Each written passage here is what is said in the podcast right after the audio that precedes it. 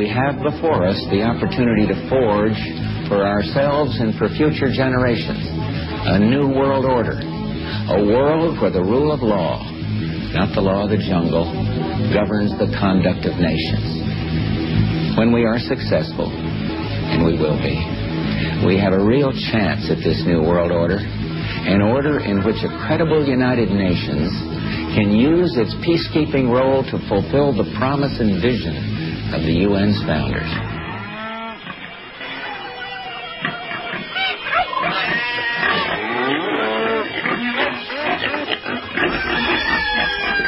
Who had the milk and apples? Who had the milk and apples? Who had the milk and apples? Who had the milk and apples? Who had the milk and apples? We planted them! Our enemies are innovative and resourceful, and so are we. They never stop thinking about new ways to harm our country and our people, and neither do we. They want us to leave. That's what they want us to do. And I think the world would be better off if we did leave.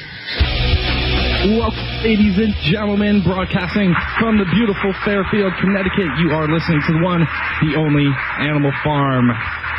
The date today is Tuesday, June 17th, 2008. I am Ben Miller, and I'm chilling here with my fellow non-blindfolded 9/11 truthers, Tony Pax. Hello, Ben. And Pyeth on the soundboard. Hello. We've got another great show for everybody tonight. We're going to be getting into the whole Mark Dice news that's going on. We've also got some news on students in Denver that are going to be getting microchipped.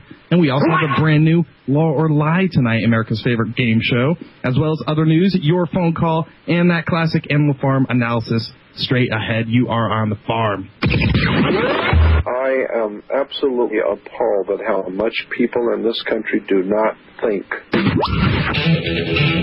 listening to the Animal Farm Radio Show on We the People Radio Network. Visit us on the web at animalfarmshow.com.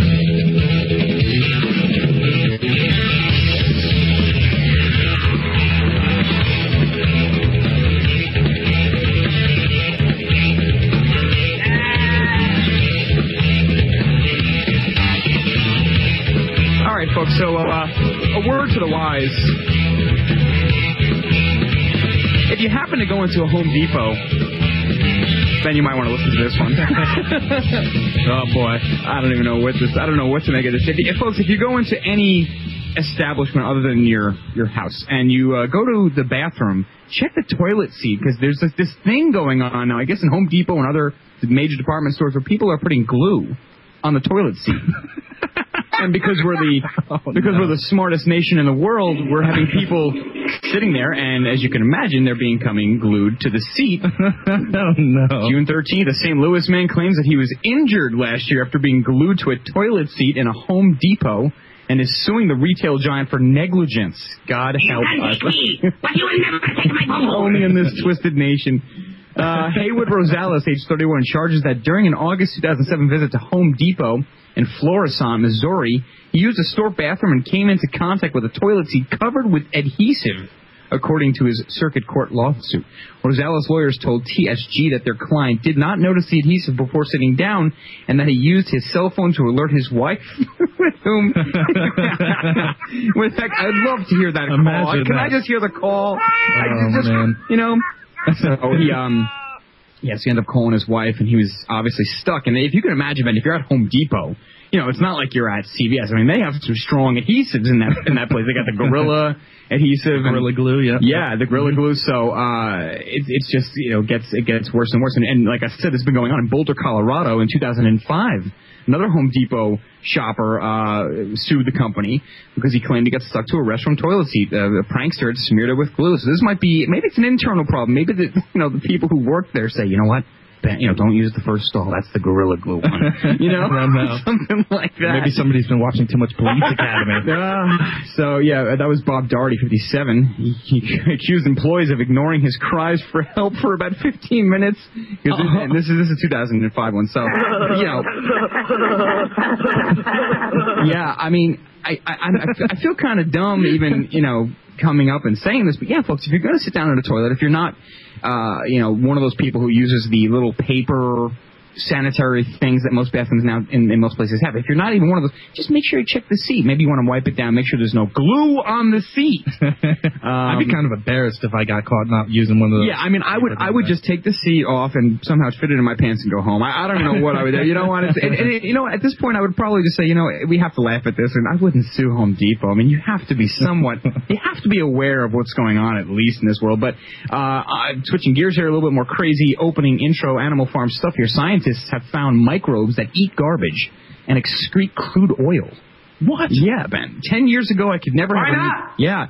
10 years ago, I could never have imagined that I'd be doing this, says Greg Powell, age 33, a former software executive, as he squints into the late afternoon California sun. Quote, he says, I mean, this is essentially agriculture, right? But the people I talk to, especially the ones coming out of business school, this is the one hot area everyone wants to get into. He means bugs. To be more precise, the genetic alteration of bugs. Very, very small bacteria, get this, so that when they feed on agricultural waste, such as wood chips or wheat straw, they do something extraordinary. They excrete crude oil. Wow. Go figure. Unbelievably, this is not science fiction. Powell holds up a small beaker of bug excretion that could theoretically be poured into the tank of a giant Lexus SUV next to us. So you guys can check this out more. It's a pretty long article, pretty interesting stuff. Out of the Times, it's also in Fox News, just called Scientists Find Microbes That Eat Garbage and Excrete Crude Oil. So, wow. I got a lot of crazies tonight, Ben. I was one of those, pick your poison, so maybe I'll fill them in the rest of the way, but I know we have a lot to talk about tonight. Plus, we have Lorelei, which always makes the show just fly by. This is episode, 13 now, so only seven left after this. So, yep. I'm going to reach us, folks. 512-646-1984. No coincidence on the 1984. That is the number to reach us. Also, if you don't want to give us a phone call, you could drop us an instant message, AOL instant message, screen name, Animal Farm Show, all one word. There you go. This coming out of Raw Story, fired U.S. attorney says, I was working for the Sith Lords. David Iglesias, who was one of 7 United States attorneys fired by the Department of Justice for political reasons in December 2006, described his experiences to Jon Stewart on Monday's Daily Show. They wanted us to file politically oriented prosecutions instead of just doing what our normal job is, which is enforce federal law. Iglesias stated, explaining that the Justice Department's higher-ups asked us, attorneys, to file voter fraud prosecutions when the evidence wasn't there beyond a reasonable doubt. It wasn't just me. It was a guy in Missouri, and it was a guy in Seattle, Washington. What about the other 86 U.S. attorneys, Stewart asked? Are they doing those cases? I want to give my colleagues the benefit of the doubt with a couple exceptions, Iglesias replied cautiously. He mentioned former interim U.S. attorney Bradley Schulzman, who could end up getting indicted because he rushed some voter fraud right before the election. We can't do that. Oh, my goodness, man. You're being treated unfairly. I saw the headline. I was like, should I even read this article? This one, not so funny. Definitely not. I mean, it just amazes me, Ben, how we talk about veterans and the treatment, the mistreatment more often is appropriate. The mistreatment of our veterans, whether they're serving, whether they're still here at home, or whether they've come back. This is just one more example of just, I don't know how much more we could abuse our veterans, but there's a report now where veterans participate in VA drug study with little warning. The Veterans Affairs Department did not adequately warn veterans, some of whom suffered from combat-related psychological disorders, who participated in an anti-smoking study that invoked a medication that can induce suicidal tendencies, researchers told Fox News. But before I go on, then we've talked about Chantix, and we've talked about how, it came out, and we talked about it as, yes, it's not exactly safe, it causes suicidal tendencies, and it's very dangerous. But then we also talked about how the FDA came out and the government, the federal government came out and says, despite the suicide link, they still recommend Chantix. Like, okay, wait, what? Welcome to the White House. Yeah, thank you, George. And I think we were completely baffled about that in and of itself. But now, on top of it, the extra layer is now a joint report by the Washington Times and ABC News was critical of this study that and detailed how one returning soldier, Maryland resident James Elliott, who participated in the study, might have averted a violent arrest had he known the side effects of the anti-smoking drug Chantix. Now, in this article, they actually spell it wrong. It's Chantix. They have it Chiantix. But either way, we've talked about this, and we're saying, wait a minute. I know smoking is a humongous problem. I know it's the nation's biggest problem these days, you know, wink, wink. But, you know, if you're going to tell me that I might be able to quit smoking, but might be killing people or become violent at the same time. Yeah. I mean, quitting smoking, I've done it, Ben, so I know. Yeah, you get a little edgy. I've done it, too. Yeah, yep. You've done it? Okay, thank you. And you get a little edgy. It's difficult enough to do it. You certainly lose your patience. The first couple months are very difficult, but to have a drug that could literally increase your chances of hurting yourself or others, and so now that this is going on for veterans, it's almost like they're using them as cannon fodder. That's why it makes me so sick, but... I mean, they want to come in here, and they want to kill us. Okay, so, yeah, White House spokesman Tony Fratto, responding to the reports Tuesday, called it some of the more irresponsible reporting I've ever seen, saying the story was distorted by focusing too heavily on the experience of one veteran and suggesting that it was the experience for everyone in the study. So this is just more, you know, Pentagon propaganda, government nonsense, you know, news nonsense. Oh, crap. So one veteran has a bad experience that should have been averted, should have never happened, and all of a sudden, well, we're just being crazy conspiracy nuts because, you know, we're talking about it. Yeah. Yes, it's a big deal. One is way too many, for God's sakes. Yep.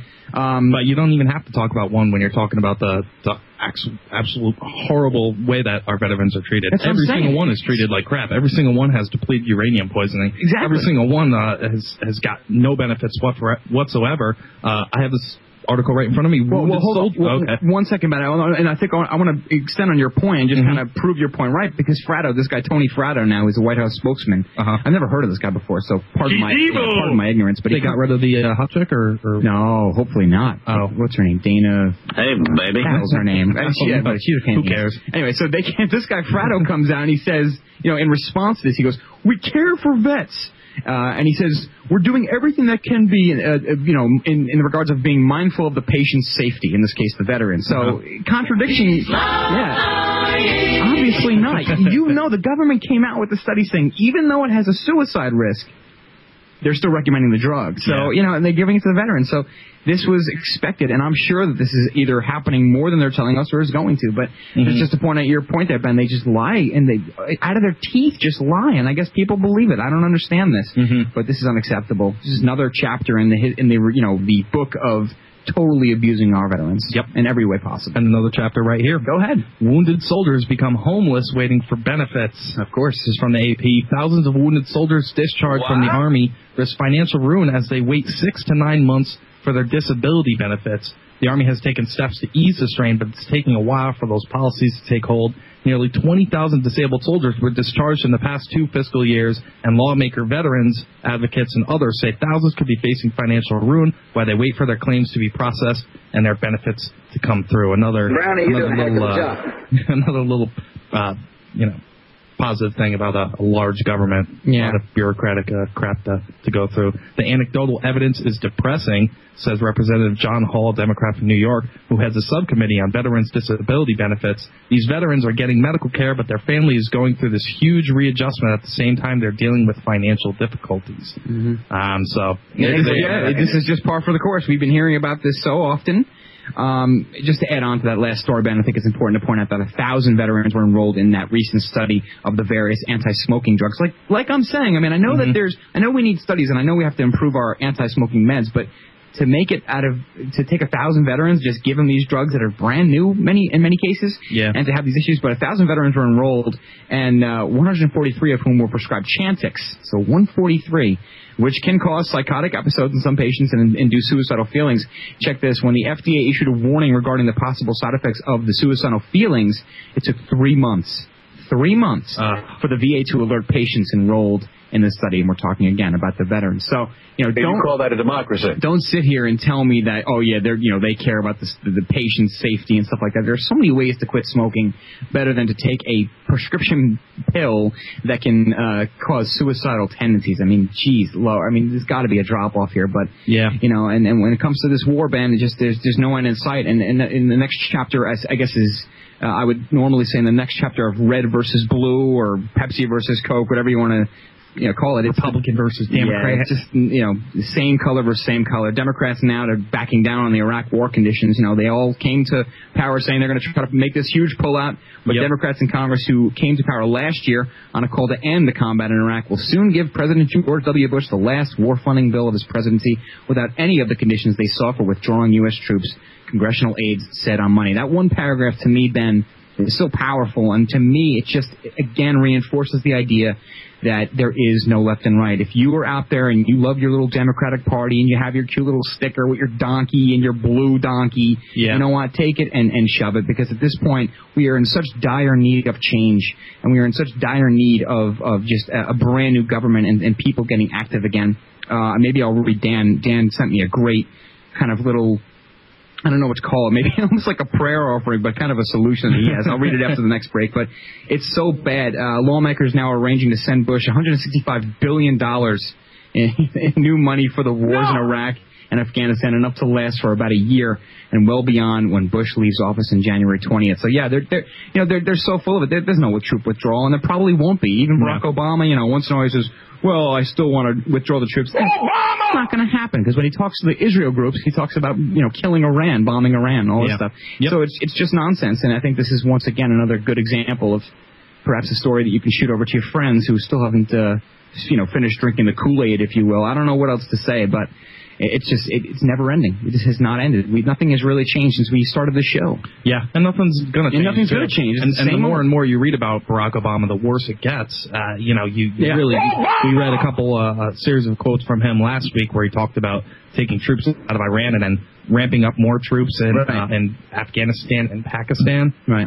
Just horrible stuff. And then talking about we have to hunt terrorists from throughout the world, and we have to, we have to get him, we have to kill him, and blah, blah, blah, this. But he's a warmonger, and a lot of his money comes from the military-industrial complex. Sure. Most of his money comes from the pharmaceutical-industrial complex, which is even scarier, because now they're talking about socialized health care, and these medicinal companies are making enough as it is. Having them have more power and having them have more government control and more diagnosis skills to be able to tell people that they're sick enough and that they need to get on more drugs, and dumbing down America as a whole is just terrifying. Got a lot of terrifying stuff coming our way. Really but do. You are listening to The Animal Farm. It is Ben Miller, Tony Pax, and Pyeth on the soundboard. We'll be back momentarily. Stay tuned.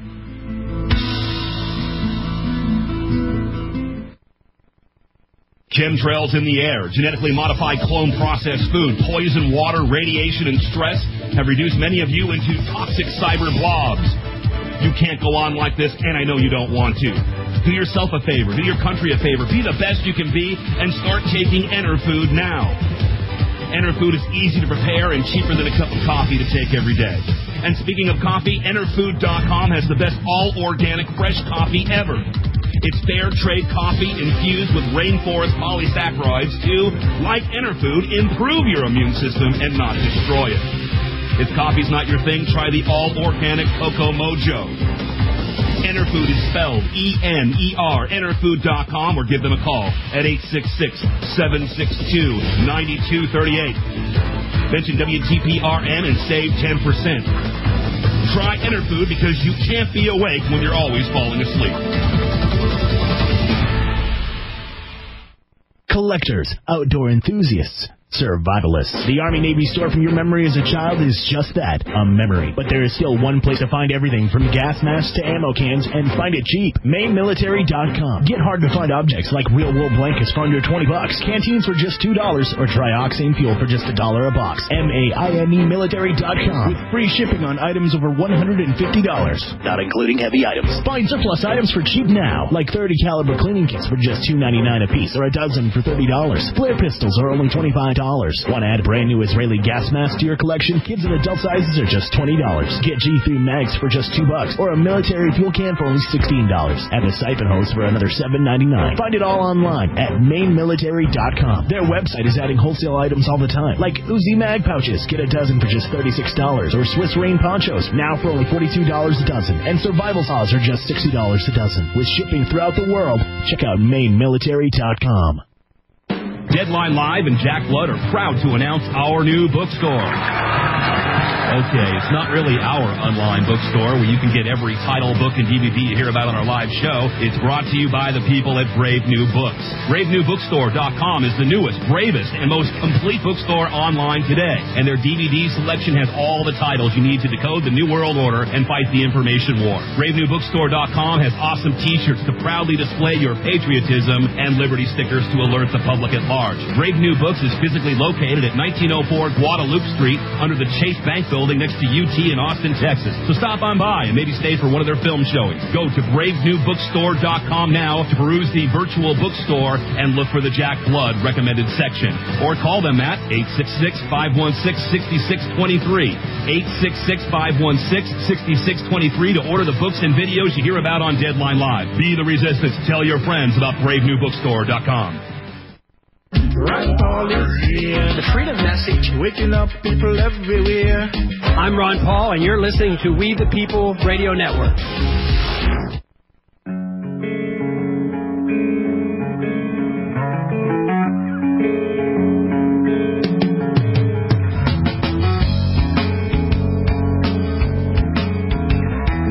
Welcome back, ladies and gentlemen. You are listening to The Animal Farm. Number to reach us, 512-646-1984. If you'd like to drop us an instant message, is AOL screen name Animal Farm Show, all one word. And if you'd like to check out the website, go to animalfarmshow.com, click on the top right to the forums, join the forums, register, become one with the farms, right? Mm-hmm. So as all of you know, unless you've lived under a rock, Mark Dice has gotten into a little tizzy. We covered this last show that Mark Dice was sending a couple care packages to the troops, giving them documentary movies and articles and declassified documents like Operation Northwoods, just having them aware of what's going on so that they know what they're doing out there in the battlefield and they can, take whatever action they want to take. Yeah, we put the Fox News clip there, Ben, where one of the hosts sounded like Edie, whatever her name is. It sounded like it was one of those, afternoon hosts. But we played the Fox News clip, and it was this outrage, the obvious Fox News response. Oh, my God, do you think the troops even want to learn what's going on? You can't handle the truth. Do you think the troops even want to think for themselves? That's, that's outrageous. You're endangering their lives. So they give you the usual propaganda and fake right-wing, whatever the hell you want to call it, nut stuff. But then, since then, I think that next day, Friday, the day after our last show, Ben, was when, this Reagan guy, this character. Yeah, Michael Reagan, whatever his name is, comes out and he literally, this makes Glenn Beck look like a good guy. This makes Joe Scarborough and his boys and girls look, when they were talking about putting us in detention camps, we were outraged. Now, Reagan at this point is saying that he wants to pay for the bullets so that the troops can shoot Mark Dice on the firing range and that anybody who believes in 9/11 conspiracies should be killed. Yeah, it's incredible. And this guy's really showed his true colors. We have a clip there, right? We have a clip, but I just want to give people a little... Yeah, go ahead. This is outrageous. Of what Mike Reagan is about. This isn't what he said in regards to Mark Dice, but this is something else that he said in regards to the Middle East. This is one of his solutions. Middle East is horrible. That's outrageous. This is the Mike Reagan Talk Show. Our phone number, 1-800-468-MIKE, 1-800-468-6453. Naming their children Hezbollah. You know what I get them for a first birthday? I put a grenade up their butts and light it. Happy birthday, baby. Bye-bye. Talking about putting grenades up little babies' butts. Hey, Mike, I just wanted to comment on your, I call it a radical remark, where you say you'd stick a grenade up a baby's butt to pull them up because their name's Hezbollah. Mm-hmm. We'll try that. That is pretty ugly. Why? If I was a mother and I was listening to your program, I would certainly turn off your program. I've talked to Israelis here in... George, please. You don't even understand the concept. You've got people who are naming their children Hezbollah, Nasrallah. They're going to raise them to blow you up, George. They're going to raise these children to get on a plane or come to Vegas where you live and blow you up. That's how these children are going to be raised. I really, if they're going to raise the children that way to kill me and my family, I really don't care. Okay, just listen to the rest of the discussion. I've talked to Israelis here in Las Vegas, for us, and I asked if you think there'll ever be peace in the Middle East. Yeah, when they're all dead. No, Wow. I mean, this is when they're all dead. Outrageous. So just kill everybody in the Middle East. You stupid, ignorant son of a bitch, dumb bastard! I mean, like I said, Ben, I've never heard O'Reilly even go near this. I've heard, we heard the Glenn Becks of the world talk about, with the 9/11 truthers, I guess during the Rosie O'Donnell intro era with her, and they talked about putting us in detention camps, ha, ha, ha, yeah. You know, free speech is obviously un-American. And that was outrageous enough to really start controversy, and now with this... And I know that Jason Bermas did a great job today. He's been filling in for Alex Jones, and I think if you really want to get into some good talk, he actually interviewed Mark Dice today on the show. So definitely check out their repeat or their podcast. He really goes in depth with it, and I don't want to kill it because it's pretty much already been done. But this is just completely outrageous. And second of all, it's illegal. It's illegal to say that if you're a radio host on the air to call for the death of someone. You know, if we were to do that, if for any politician, if we were to say that, we would be under investigation. Yeah. You can't say that. I mean, look, you know, we all believe in free speech, granted, but this is a little bit crazy to call to kill someone. Well, yeah, that free speech isn't covered underneath that. You're not allowed to threaten people. Exactly. And you know what? I gotta be, very much in favor of that rule. This is crazy. I mean, look, this is so beyond partisan politics to call for the death of someone because he's trying to do something that you would disagree with, whether it be send DVDs to troops or maybe he's got a completely different mindset about what's going on. I can't believe the lack of shame for this guy Reagan. Well, he apologized for it. Well, okay, play the apology because... I'm hoping that this is the right clip here because it's there's a couple I'm on. There's a couple, right? Oh, boy. No, that sounds like... Well, that sounds like... It wasn't very scammy. Thing sucked! Good job. Good job, Wyatt. Well, I mean, and the sad thing is apparently from what I hear, nothing's going to really be done about this. Nothing's going to really be done about this. So we'll see, and obviously we're going to monitor the situation, and we'll try to figure out, what the updates are here. But if this guy doesn't at least get fired, then I'm appalled. Yeah. They've been formally charged with conspiracy to commit treason, terrorism, and sedition, the penalty for which is death by firing squad. Think you want to hear? We lie like hell. Tyranny getting you down, folks. New World Order got you on the run. But don't fret, you got the Animal Farm Radio Show on We the People Radio Network.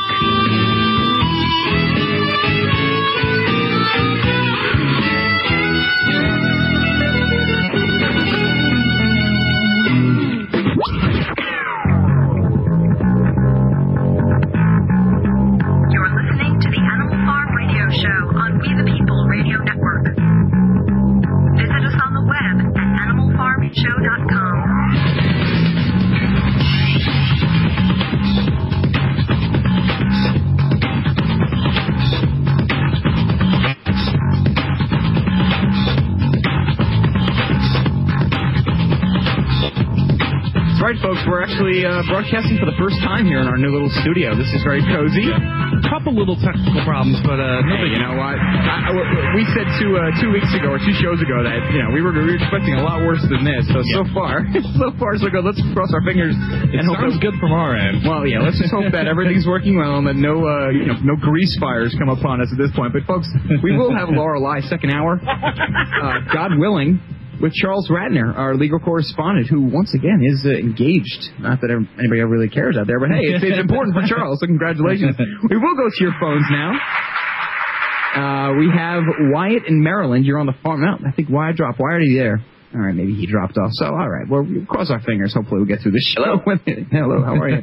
So anyway, I don't know, Ben, I don't know what your take is on this whole Reagan thing, but it seems like, in a way, I'm almost glad. I mean, again, I don't want to beat this to death. This is my last point with this issue. But, I'm glad he did this just because it shows to me that these neocons, if you want to call them that, they can go so overboard. And it was just a matter of time before one really went overboard. And in this Reagan case, I was even baffled. And it takes a lot to baffle me these days. So I think we end up having that. Wyatt from Maryland, are you on the air? We were waiting for you. Oh, goodness. All right, let's try again. How are you? Wyatt, are you on? On. Yeah, I have the speaker on. What's up, Wyatt? How are you? Thanks for calling in. All right, good. Sunday, there was a program on. I've never tuned into it before. Now, I just have regular network television. And it came on the local station 32, which is out of D.C. And the The host, I don't know, I didn't even know his name. All I remember is his last name was Holy, just like it's W-H-O-L-L-Y, something holy. Anyway, he had Brzezinski on, Brzezinski. And right. I came in well into the program, so I didn't see the beginning of it, but I came. But what I heard was very revealing. The host was talking about, what do you think would happen with Iraq if John McCain gets elected president? And Brzezinski says, well, he says John McCain has made it clear that he would intend to continue the same hostilities or the same program as President Bush. Wyatt, I want to hear all about it. We're actually got a break coming up, Wyatt. Hang on, I'll hold you over and up on the other end. Okay, hang on, folks. AnimalFarmShow.com. We shall return.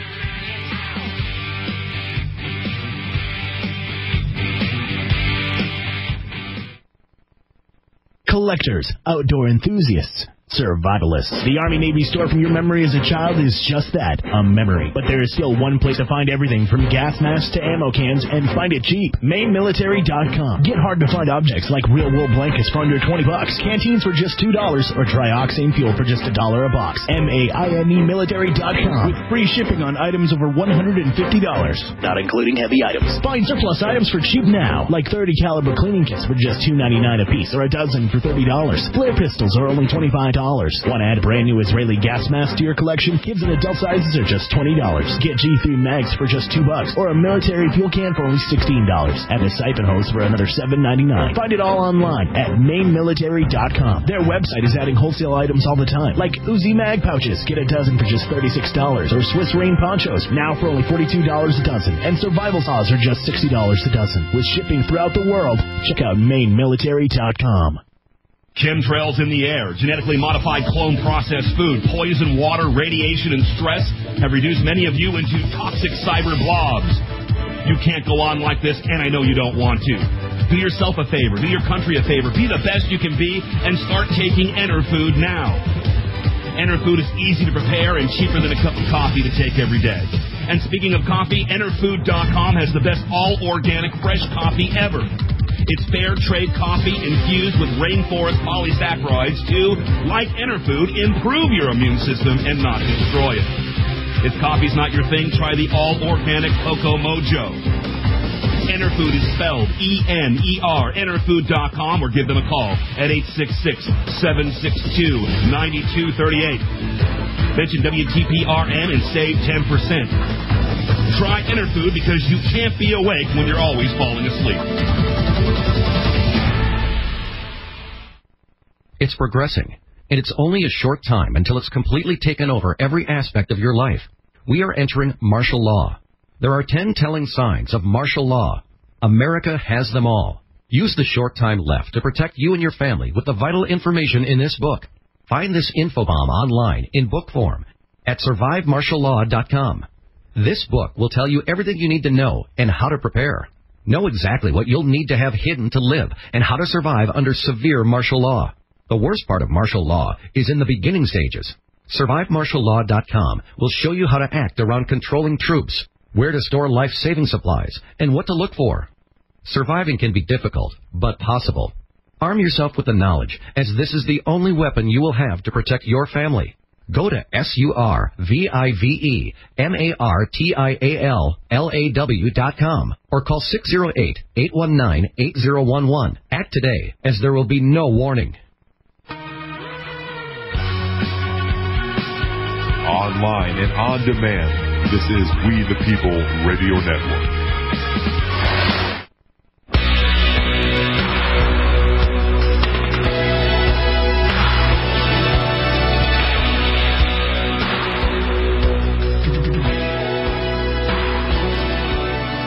All right, I guess everybody's out this week. I mean, we talked about the Reagan issue, and I guess Ann Coulter's got to get her, 2 cents in, whatever you want to call it. Ugh. And I guess maybe it's a full moon or something. I don't know what it is, Ben. Yeah. Ann Coulter, she's got to throw her testicles in the ring. Well, I wasn't gonna take that route, but I'm glad you mentioned that. And I love how Jack Blood calls her Man Coulter. I get a kick out of his nicknames more than anything else these days. Stupid bitch. Folks, I don't know what to tell you. I mean, I certainly am very much anti-Bush. I think he's literally the worst president ever. But, and we could probably debate that with certain things, but I don't know how anybody can say that he will go down in history as one of the best ever in American history. Only Ann Coulter could get away with it, and she actually does out of Human Events Online. If you want to get sick, I strongly encourage you to read Human Events Online. Some of the writers, and obviously in this case Ann Coulter, just completely different than the stuff that we're used to reading here. But I'll read just one or two paragraphs. In a conversation recently, I mentioned as an aside what a great president George Bush has been, and my friend was surprised. No! I was surprised that he was surprised. I generally don't write columns about the manifestly obvious, but yes, the man responsible for keeping Americans safe from another terrorist attack on American soil for nearly 7 years now will go down in history as one of America's greatest presidents. Just the fact that she could attribute the fact that we haven't been attacked, just the idea that she can give George Bush that credit. Incredible. Knowing that the borders, had the borders been open, this whole thing is just, it's baffling, and it doesn't baffle me, Ben, that she writes it. I expect this out of Ann Coulter. What baffles me is that she's got, a best-selling book out, and that people in it, what scares me to the point where I actually lose sleep at night, Ben, and I'm not kidding. I'm not trying to be melodramatic here, but no kidding. I mean, there have been pretty sleepless nights. The fact that people buy her books and believe what she says. You buy the books and listen out. I wouldn't even be opposed to reading it, bro, because it shows you more information. But you don't have to be smart to get into politics, that's for sure. I'd say, Ben, I think she's real smart. I think she's very wise with how she goes by doing things. She's obviously got a lot of people fooled, but Wyatt... She's gone from suck to blow. She certainly has. We do have Wyatt from Maryland. Sorry, Wyatt, I wanted to make that point, and I wanted to allow you to kind of make your point, and just bear with us here, folks. Once again, we are playing from our satellite studio tonight, so hopefully everything's working well. Hopefully you can hear us. Wyatt, can you hear us now? I can certainly hear you, yes, sir. Okay, so Wyatt, you were listening to a show, you heard Zbigniew Brzezinski, who is the National Security Advisor under President Jimmy Carter, was on, and he's actually one of the very well-known CFR members, globalists, one of the elite, and he basically said what? Somebody asked him a question about John McCain and his policy towards Iraq. He basically answered. They were talking about the who would be elected, if who would be elected, how would it affect Iraq? Now, the questions... I only still have about 7 minutes of the program, but I could tell that the questions were designed already to be answered in a manner that they were already the pre-outlaid questions already ready to be answered. But Brzezinski is very, very clever and very well versed in what he talks about. But no doubt. I'll just summarize for you. Okay, then he says, well, and then he goes, well, if Barack Obama is elected president, he says, I believe that he's a man of his word, and he will try his best to bring the troops, remove troops from Iraq, bring them home. But then he says, but I don't think that this would work until we coordinate all the Arab countries together, and we're all in agreement. So in other words, no. That is what he's saying. Then the guy says, well, what about the host says? Well, what about Iraq's nuclear weapon program? And Brzezinski says, well, I don't think Iraq, it'll be several years before they develop even one bomb. And he says, I'm sorry, Wyatt, you mean Iran or Iraq? I mean Iran, I'm sorry, yeah, Iran. Okay. I don't even think Iran would be ready to develop a nuclear weapon, he says, for several years.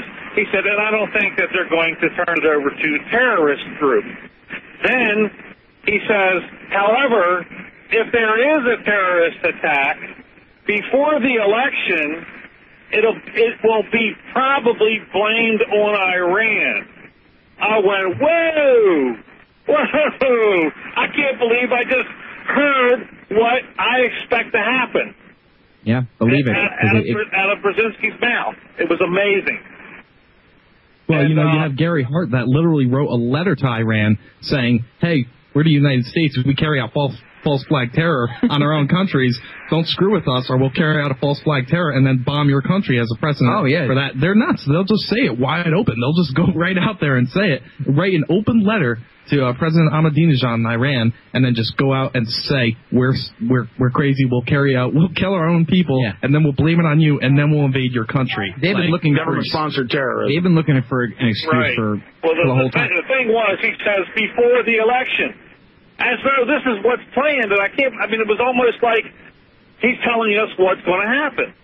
Well, the other thing too, Wyatt, is a lot of people have speculated that if there is some kind of major attack, whether it be here or someone else, something happens, then some people have speculated that they might suspend the elections. I don't actually think that's going to happen. I hope to God that doesn't happen, but it's definitely something to be you got to be concerned with it, Wyatt. There's no question, and Wyatt, if you look at Zbigniew Brzezinski's The Grand Chessboard book that he wrote in 1999. This guy predicts the future all the time. He doesn't predict it. He actually shapes it.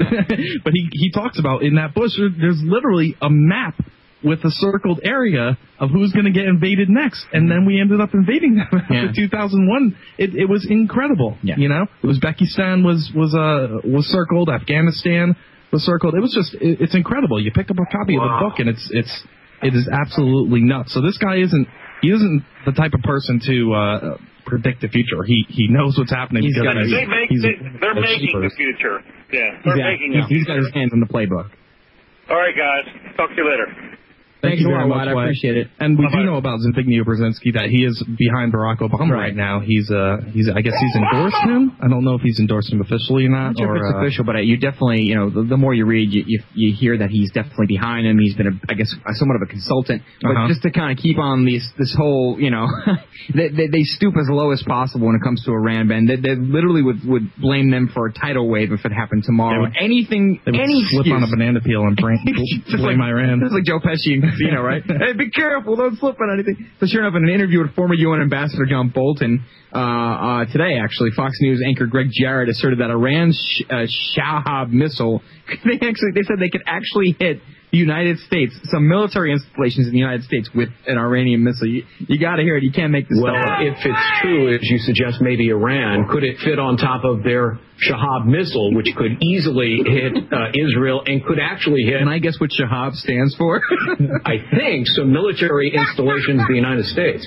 Absolutely. U.S. forces stationed in the region and some of our European friends as well. The same would apply to North Korea. From Libya, we got weapons designs that AQCon had sold them, but an earlier version, a much more cumbersome version. That's why the notion that this design could fit on top of Iranian or North Korean missiles is particularly troubling. Yeah, I also got this. Now, could it fit inside of a baby's butt? It might be able to fit inside of babies, but actually there was a story that followed this. It was about the tooth fairy. Apparently she's going to be in town. So, folks, if you're missing any teeth, what you do, Ben, I just learned about this, you put the teeth, or tooth in many cases, under your pillow, and you actually get money for it. John Bolton confirmed this, too. Get out of here. Yeah, well, listen, Iran could bomb the United States with their Shahab missile. Shababa-Bob missile, and of course now the Tooth Fairy in town can get. I think it's only like 35 cents, 25 cents. I think the economy's so bad these days. It's incredible. They go on television and they start saying that Iran is saber rattling. Like, it's incredible. I don't even know if you. I mean, yes. All we do is we play clips about them talking junk to Iran, and then they go on television and say that Iran is saber rattling, and then it's like they say if any terrorist attack happens, they're going to blame it on Iran. If Iran fights back, they're terrorists, and that's the end of it. Yeah. Next thing, I swear, it's like, what will they come up with next? And I'm looking at this from an American standpoint. Imagine Iranians; they're probably like, "What the hell are these people? They're telling us we're saber rattling." Oh yeah. I mean, if you went to the playground, and started pushing the little short kid in the class. And then started telling all your friends that he was throwing rocks at you. It's crazy. Nonsense. It really is. I mean, the next thing, I swear to God, next thing you're going to hear is like Santa Claus has got nukes and we got to bomb the North Pole. I mean, it's getting to the point now. It's like that South Park episode where Saddam goes up into heaven and they say that they have to bomb heaven because Saddam is in heaven and then he's making weapons messages. And then they point out charts and they say, look at that cloud right there. That could be disguised as a nuclear weapon. We have to bomb heaven. It's hilarious. This just did major listener drop there. Yeah. I just don't know. There are no stupid questions, just stupid people. I just don't know what to make. I mean, Ben, getting to the point where the nonsense is so thick, the fog, of this nonsense. So it's almost interesting to find out what they're going to come up with next. But, folks, another break coming up. When we get back, U.S. school districts are now to begin microchipping the students, your children. So nice. This is just more ways to make children to cannon fodder. Stay tuned, folks. AnimalFarmShow.com. He doesn't stand for baloney.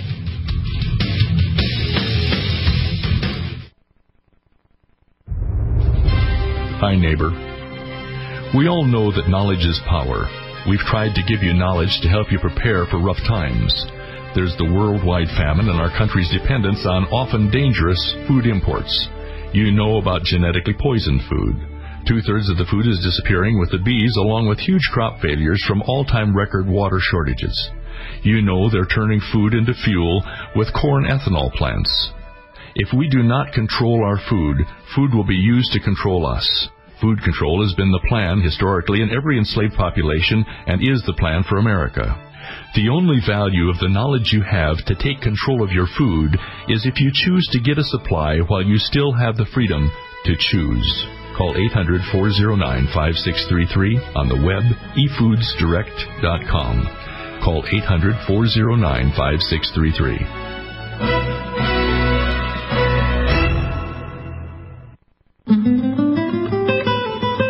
Now you and your friends and family can enjoy the sweetest, cleanest drinking water anytime, even while traveling, camping, at sporting events, or in emergency situations.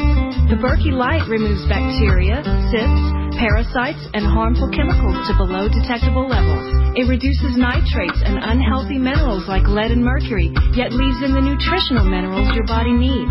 The Berkey Light is so powerful, it can purify raw, untreated water from remote sources. The optional PF2 filter even removes fluoride. The Berkey Light has a rechargeable LED lighting system and an elevated base for use in places other than a countertop. To get your Berkey system, please visit We the People Radio Network at WTPRN.com and click the Berkey banner or call 512-646-6444. That's WTPRN.com or call 512-646-6444.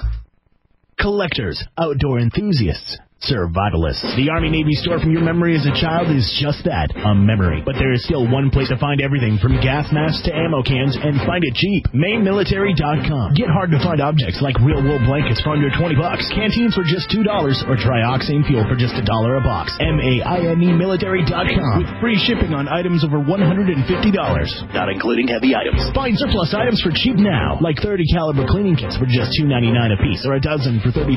Flare pistols are only $25. Want to add a brand new Israeli gas mask to your collection? Kids and adult sizes are just $20. Get G3 mags for just $2 or a military fuel can for only $16. And a siphon hose for another $7.99. Find it all online at mainmilitary.com. Their website is adding wholesale items all the time, like Uzi mag pouches. Get a dozen for just $36, or Swiss rain ponchos now for only $42 a dozen. And survival saws are just $60 a dozen. With shipping throughout the world, check out mainmilitary.com. It's time to think outside the box with your host, Alex Angery, from 1 p.m. to 3 p.m. Central every Saturday, right here on We the People Radio Network.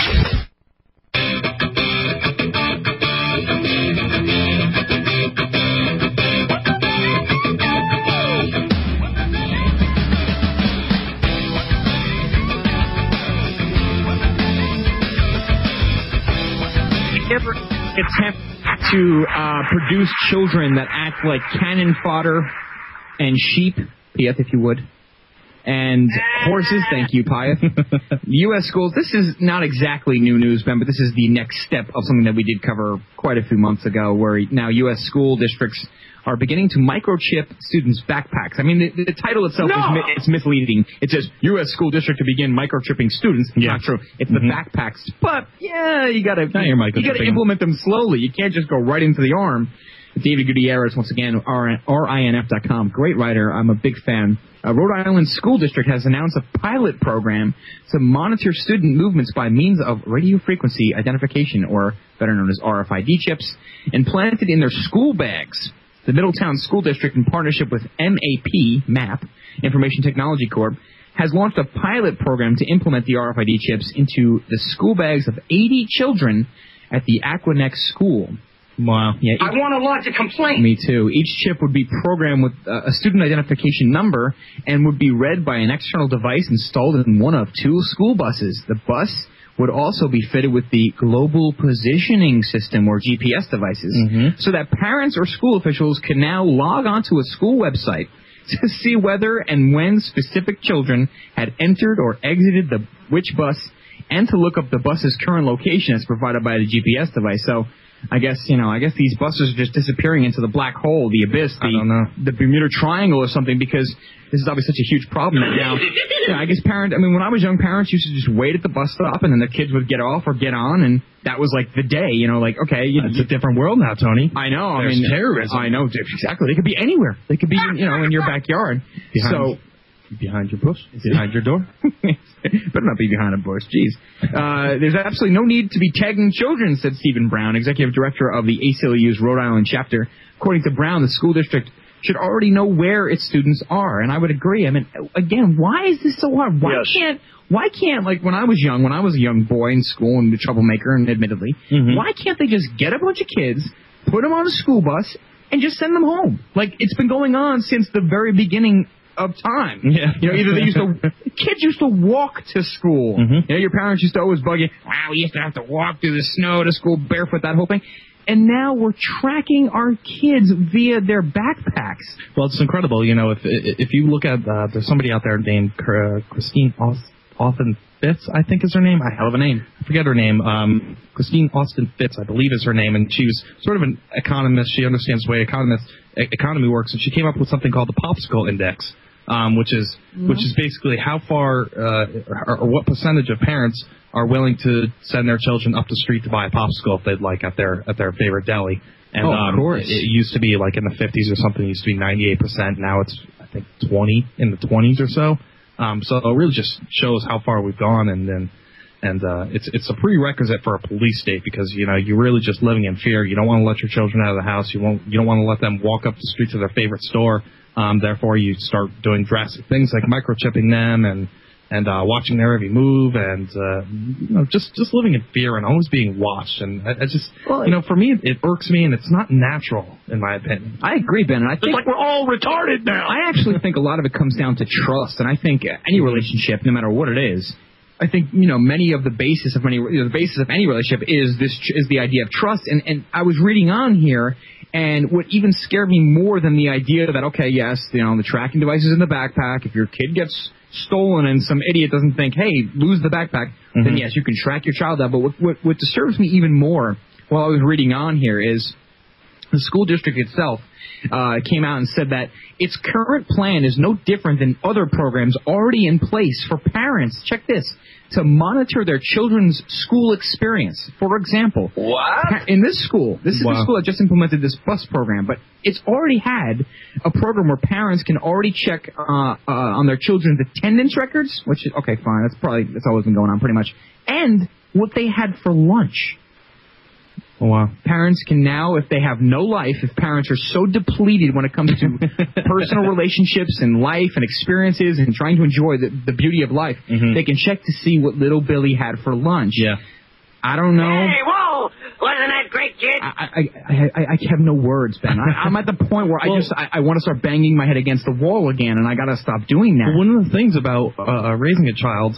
And I have one, so I can talk about it. Can you fill me in here? What am I missing? One of the precious things is that you're sending that child off in every single endeavor that they have in their life, every little new endeavor. When they have a new friend and they're going over to that friend's house to play, or when they're riding bikes with their friends around, you're instilling a little bit of trust inside your child every single time that happens, a little more and a little more and a little more, and that's part of the development process. That's part of the learning process and the natural extension of every human being, and then that child. But now we're making things incredibly unnatural, and nobody's trusting their child. I can't imagine what's going to happen when these microchips become so readily available that parents start doing messed up stuff like buying wristwatches for their kids, and their child goes, sure, oh, you got me a wristwatch, this is great. Yeah. And they don't even tell them that they bugged it or microchipped it, and then they go online and start online and spying, you know, when they're teenagers and, oh, my goodness, she's on the hill overlooking the sunset with her boyfriend. I have to go get her, and she's lying to me.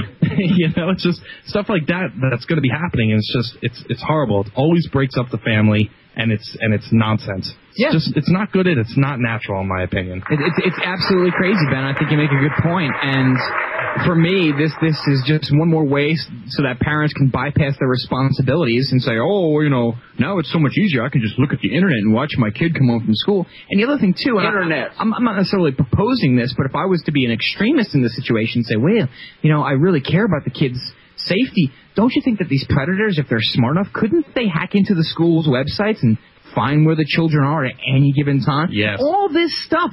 This is just nonsense. Teach your kid what I was taught. Don't talk to strangers. But that's a great point, because that goes away. That goes against the grain in terms of safety. They always say, "Oh, it's about safety, and we have to keep our children safe." But use it against them. Use it against them. Exactly. I'm sorry. I desperately want to make love to a schoolboy. You know, oh boy, that's unfortunate for you. Oh, folks, it's always a good time. Yeah, it's like it's crazy. 512 is the number here, and I want to get people's opinions on this, because this, again, I'm not a parent, and I want to put that out there. So maybe I just don't understand what the responsibility that goes with it, and I will admit that. But Mark in Texas, you're on the farm. What's on your mind? Give us your information here. Oh, sure. First of all, I think if we allow for chipping, and under the pretext, of course, of safety and convenience, and for the children, and then for the offenders of various stripes. You know, it would be so easy to put people in camps. Once you've been tagged, wouldn't it be easy to put them in the cow pens? Yeah, I mean, they're not going far enough, in my opinion, Mark. I think we should just chip everything, and I just think we should let the government do its thing and trust government, because government obviously has always took care of its people. Yeah, I mean, why not? Does. Absolutely. I mean, the big thing about the chips that scares me, I'll tell you this, is that eventually, won't they be able to give you a burst of pleasure / agony for good thoughts / bad thoughts towards the government? Absolutely. And you know what that's going to start with, Mark? That's going to start with prisoners in prison. And everybody's going to say, oh, they're prisoners and they're in jail and they're there for a reason. They deserve it. Yeah. So when the prisoner gets out of hand and they start getting crazy and maybe taking over the jail, they'll be able to insert a nice dose of drugs in them and calm them down. What a great idea. Lucky. It's unbelievable. And the other thing, too, that I was interested in, I've been looking at RFID a little bit here and there, and apparently some people that have taken the actual chip, that have actually had the implantable microchip, have had some pretty rough side effects. Not to get totally off topic here, Mark, I want to let you finish up your point, but apparently, because, you know, it's foreign to the body, it's not part of the body, it rejects it, and apparently unnatural. In some cases, I have read, and I should dig them up, and I should quote them, so my bad there, but I have read that tumors have formed because of the microchip in the area where the microchip is implanted. Because again, it's a foreign object in your body, and the body probably doesn't want it there. That's something that Catherine Olbrecht covered. Yes.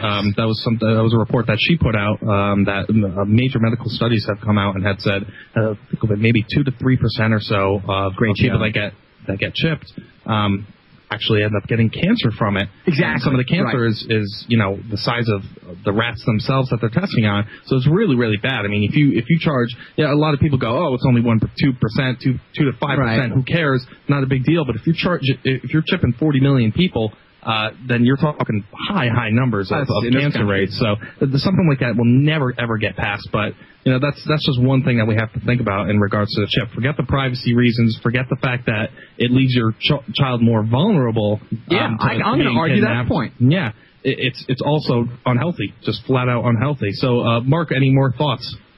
Yeah, just a historical one.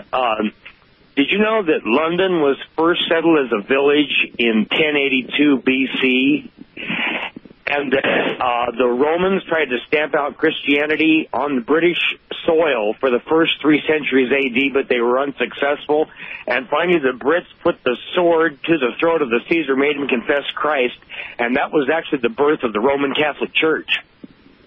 Wow. Mark, if I said that I knew that, nobody would believe me anyway. So no, I'm gonna opt for the no. That's interesting information, though, Mark. Thank you for sharing.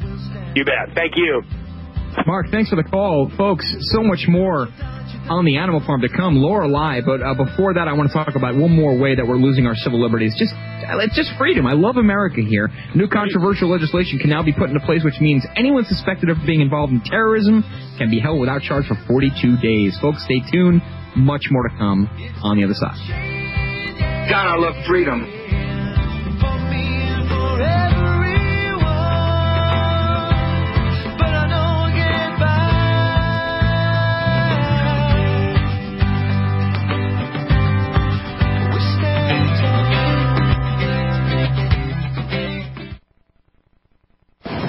Did you read this? Chicago just became the murder capital of America. I don't understand. It's been a felony to have a gun since '95. I thought that was supposed to prevent murders, not increase them. Criminals will always find a way to get guns, while the rest of us are just left defenseless.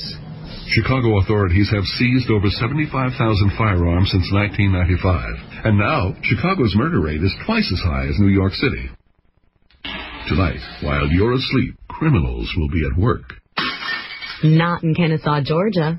In 1982, our city passed a law requiring every household to have a gun. It terrified the criminals, and our violent crime rate is now 75% below the national average. We sleep well here in Kennesaw. Americans who own guns prevent over 1 million violent crimes every year and save lives. Get the facts. Visit armedandsecure.org. That's armedandsecure.org.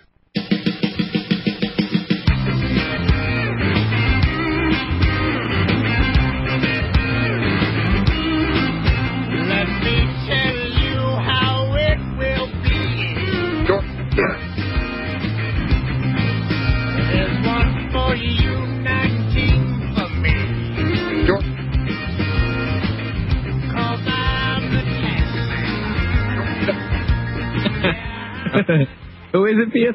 George W. Thank you. Yeah, Taxman coming. Taxman already came, so already got a nice little bit of your butt there. Hopefully, many of you got a lot of money back. Obviously, welcome to the White House. So we talk about all this losing of liberties, and we still haven't covered the D.C. thing now, where they're sealing off certain neighborhoods and they're installing checkpoints. I mean, we are literally talking Stasi-style tactics, Nazi Germany-style martial law. Yeah, no, literal martial law. So that was George Bush 2 weeks ago. Are we losing our civil liberties?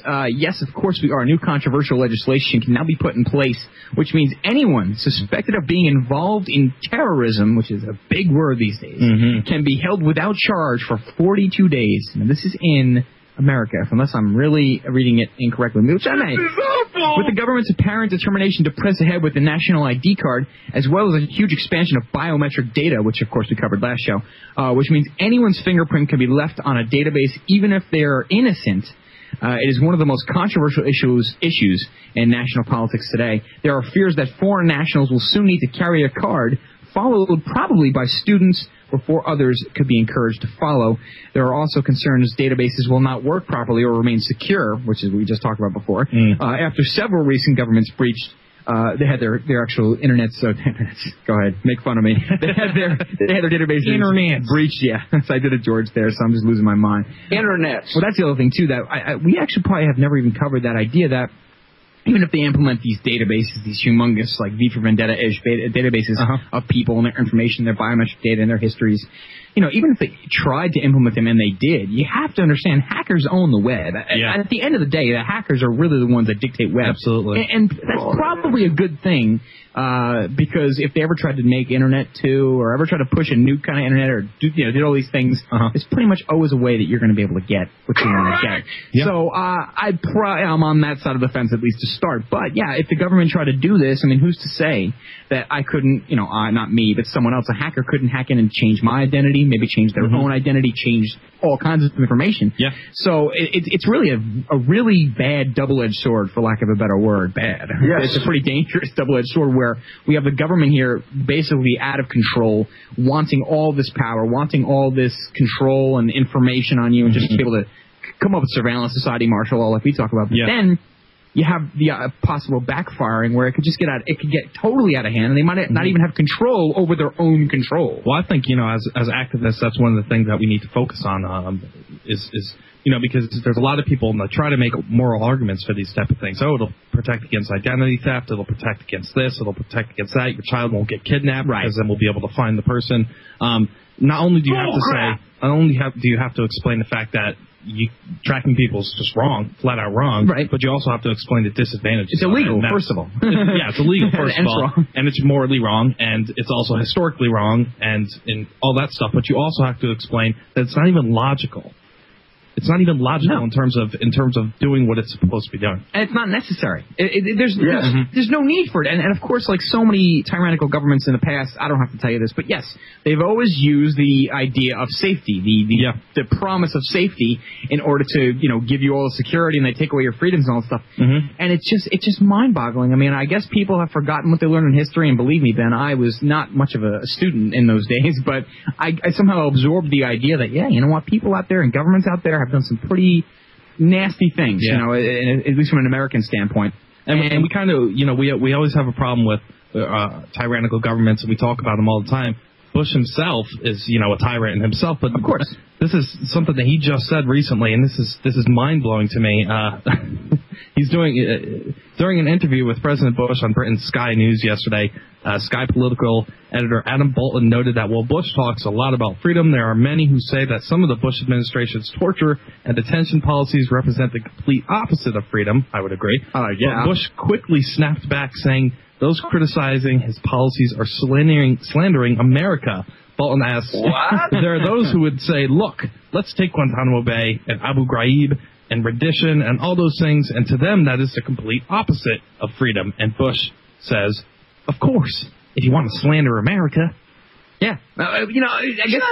To me, after all this time, Ben, after all the research that I've done alone, which in the last couple of months has been plentiful. I've tried to read as much as possible, but I really believe that these politicians believe what they're saying. I think maybe Bush thinks that America should be like a police state. It should be a martial law type place. I think that's what they feel America is. It's incredible that they're that dumb, because they're not able to look at historical references and understanding how easily a government gets out of control and can end up wiping out 80 million, like what happened in China, or wiping out 30 million people, what happened in Russia. It's just incredible that nobody understands the ramifications of large government power trips, massive amounts of power in the hands of regular, ordinary police.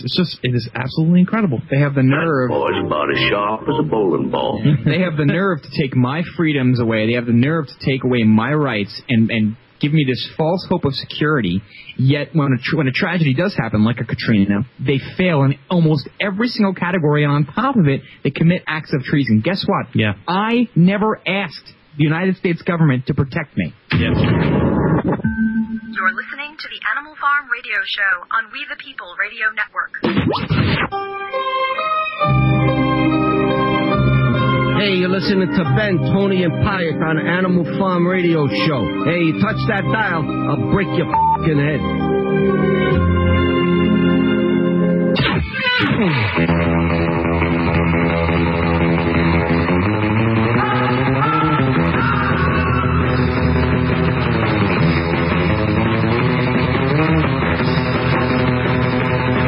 Yeah, folks, I would not touch that dial. That guy means business. We got some mob behind us, right, man? We got some power. We got some people protecting us. Oh, boy. Losing my mind here, folks. Right back to Mr. Bush. So, folks, and now it's time to bring it down. It's time to have a little fun, and we're going to bring on Charles Ratner. Charles, can you hear us? Again. Charles, you're the legal correspondent for the Animal Farm, a beloved guest and friend. And like always, it's time to play America's favorite game show. Pyeth, can you give me the intro music? Ladies and gentlemen, it's time to play Law or Lie. Ah, yes, folks, the game show that keeps you sane. Law or Lie. Law or Lie. Folks, actually works like this. Charles Ratner, a legal correspondent, an actual lawyer. He's not paid off. He's actually real. He's going to give us four laws that actually, they exist, I would say. One of these laws, however, is fabricated or completely made up by Charles. So three are correct. One is false. You at home have to guess which one is false. You don't get any prize because we don't have any prize to give away. But I will say... Not yet. Yes. Okay, so once again, and Ben, you're 5 for 13. Okay, I'm 3 for 13, and Piet is 2 for 13, so obviously, folks, so once again, we're not very good at this game. We have to really get better. And it's a hard game. It's not not the easiest thing in the world. Well, you know what? It's easy for you to say. You're in the lead. We're only doing 20 episodes, and that's going to be Season 1, and then we get to brag and whatever the hell else. We get an upgrade for Season 2. We get to add some features and maybe even have the audience out there play. That's right. So maybe we could offer some fabulous prizes. You know, one day, Ben, when we have that kind of pull, then yes, we're going to have everybody. Maybe we'll get George W. on to have a little fun. So last week we learned we did have Jack Blood on. Well, yes, Jack Blood's better than George W. Yes, we did.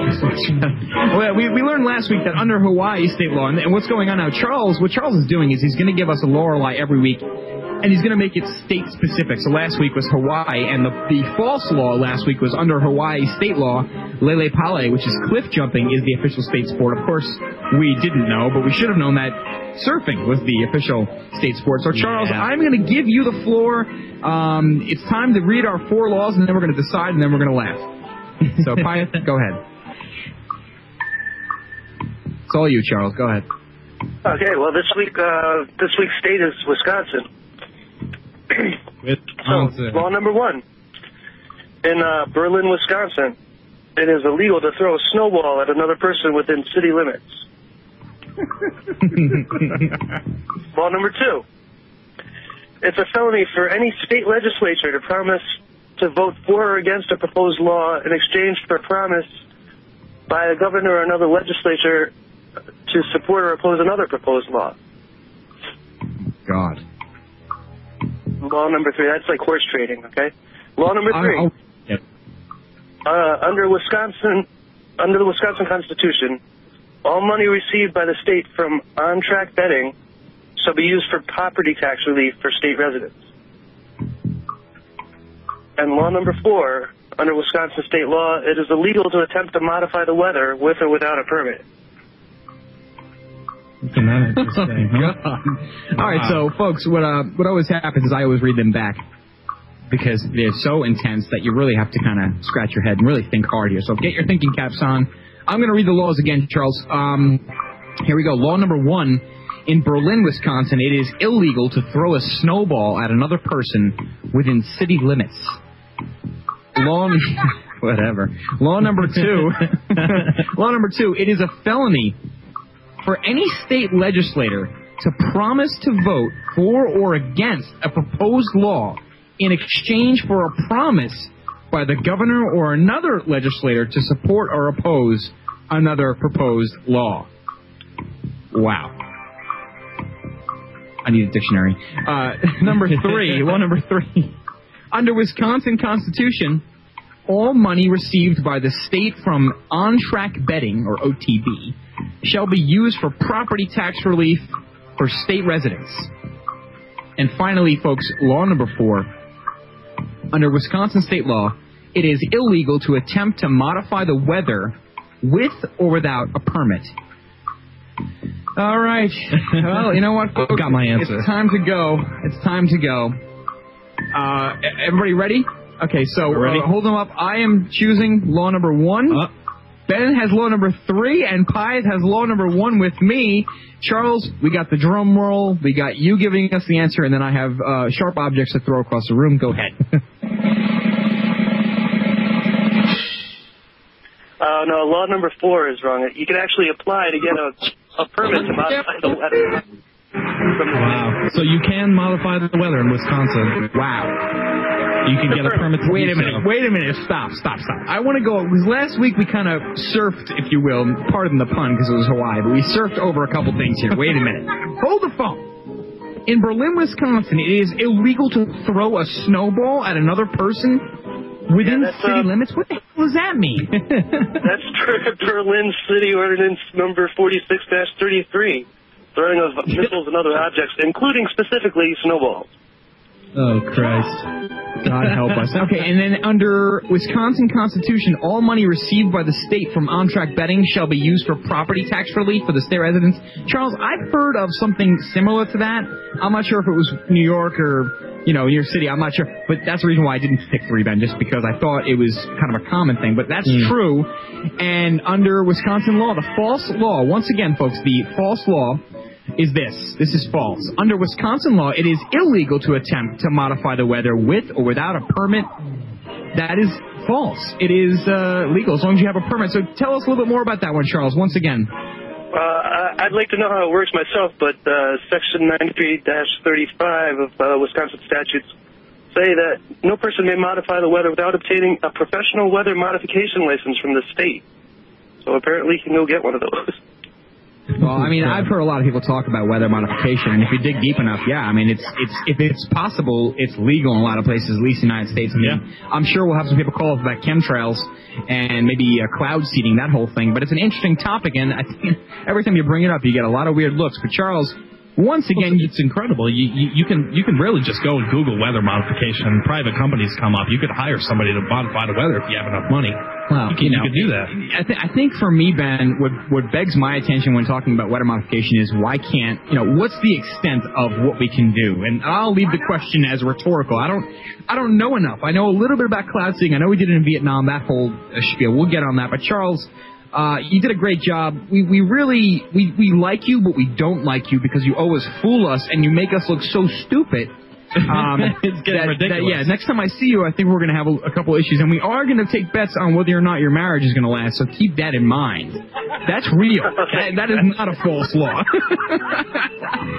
No, I'm just whatever, Charles. We're having a good time. Thank you so much for the lower lie, and once again, folks, America's favorite game show. I don't know what else I can say that'll keep you entertained, but Charles Ratner, great job.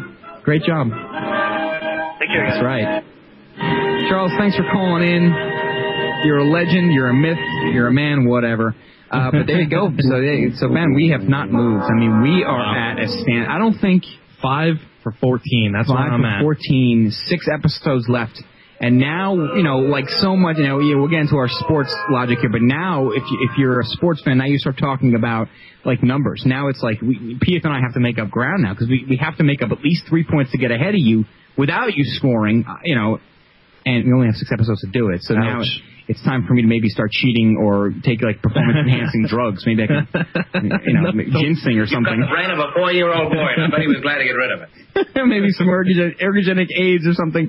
But, yeah, that's Lower Life, folks, so hopefully you'd enjoyed that. America's favorite game show. America's very much favorite game show. But we do that. We have a good time because we like to keep our mind off the idea that the war in Iraq has now cost us over $500 billion. We like to forget the fact that over 4,000 of our own troops are dead. That's just the official number, and according to Jeffrey Humphrey, it's a lot more than that. And we try to also forget, according to Information Clearinghouse, that over 1 million Iraqi people have died because of this war alone. We try to keep our minds off of the things that, if you look at them and you pay enough attention, that if you don't cry, then you're not human. So. That's kind of our show. That's what we do. We try to just keep the ball rolling and try to not be so depressed. But, hey, you know, lest I am going to be accused of not keeping you into the bad news, plenty more to go. We'll talk about some new anti-terror legislation. We'll talk about the FDA now cautioning consumers against anything that could ever cure cancer. Stay tuned, folks. AnimalFarmShow.com.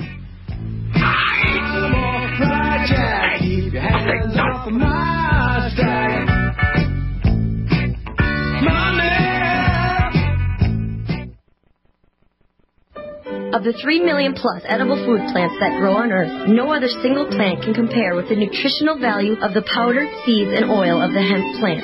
At hempusa.org, we ship worldwide these nutritional products with free shipping to the U.S. and Canada.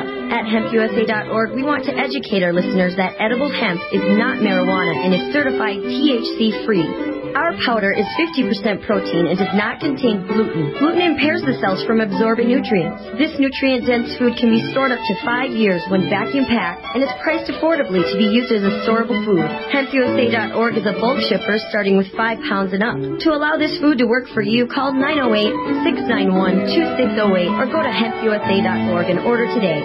The body will react and heal itself given the proper nutrition. This superfood will be your greatest asset, so try it today. Store it today and change your life. Call 908-691-2608 or order from hempusa.org.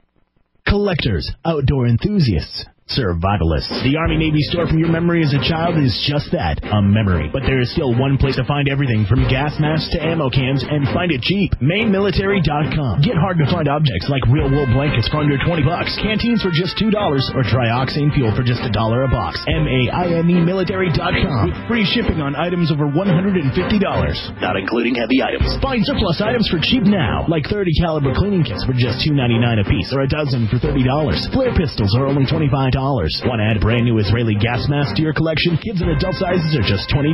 Get G3 mags for just $2 or a military fuel can for only $16, and a siphon hose for another $7.99. Find it all online at mainmilitary.com. Their website is adding wholesale items all the time, like Uzi mag pouches. Get a dozen for just $36, or Swiss rain ponchos now for only $42 a dozen, and survival saws are just $60 a dozen. With shipping throughout the world, check out mainmilitary.com. Deadline Live and Jack Blood are proud to announce our new bookstore. Okay, it's not really our online bookstore where you can get every title, book, and DVD you hear about on our live show. It's brought to you by the people at Brave New Books. BraveNewBookstore.com is the newest, bravest, and most complete bookstore online today. And their DVD selection has all the titles you need to decode the New World Order and fight the information war. BraveNewBookstore.com has awesome t-shirts to proudly display your patriotism and liberty stickers to alert the public at large. Brave New Books is physically located at 1904 Guadalupe Street under the Chase Bank building next to UT in Austin, Texas. So stop on by and maybe stay for one of their film showings. Go to BraveNewBookstore.com now to peruse the virtual bookstore and look for the Jack Blood recommended section. Or call them at 866-516-6623, 866-516-6623 to order the books and videos you hear about on Deadline Live. Be the resistance. Tell your friends about BraveNewBookstore.com. Lighting the fires of liberty with your host, Michael Badnarik, from 7 a.m. to 9 a.m. Central, Monday through Friday, only on We the People Radio Network. Welcome back, welcome back, welcome back. Welcome back.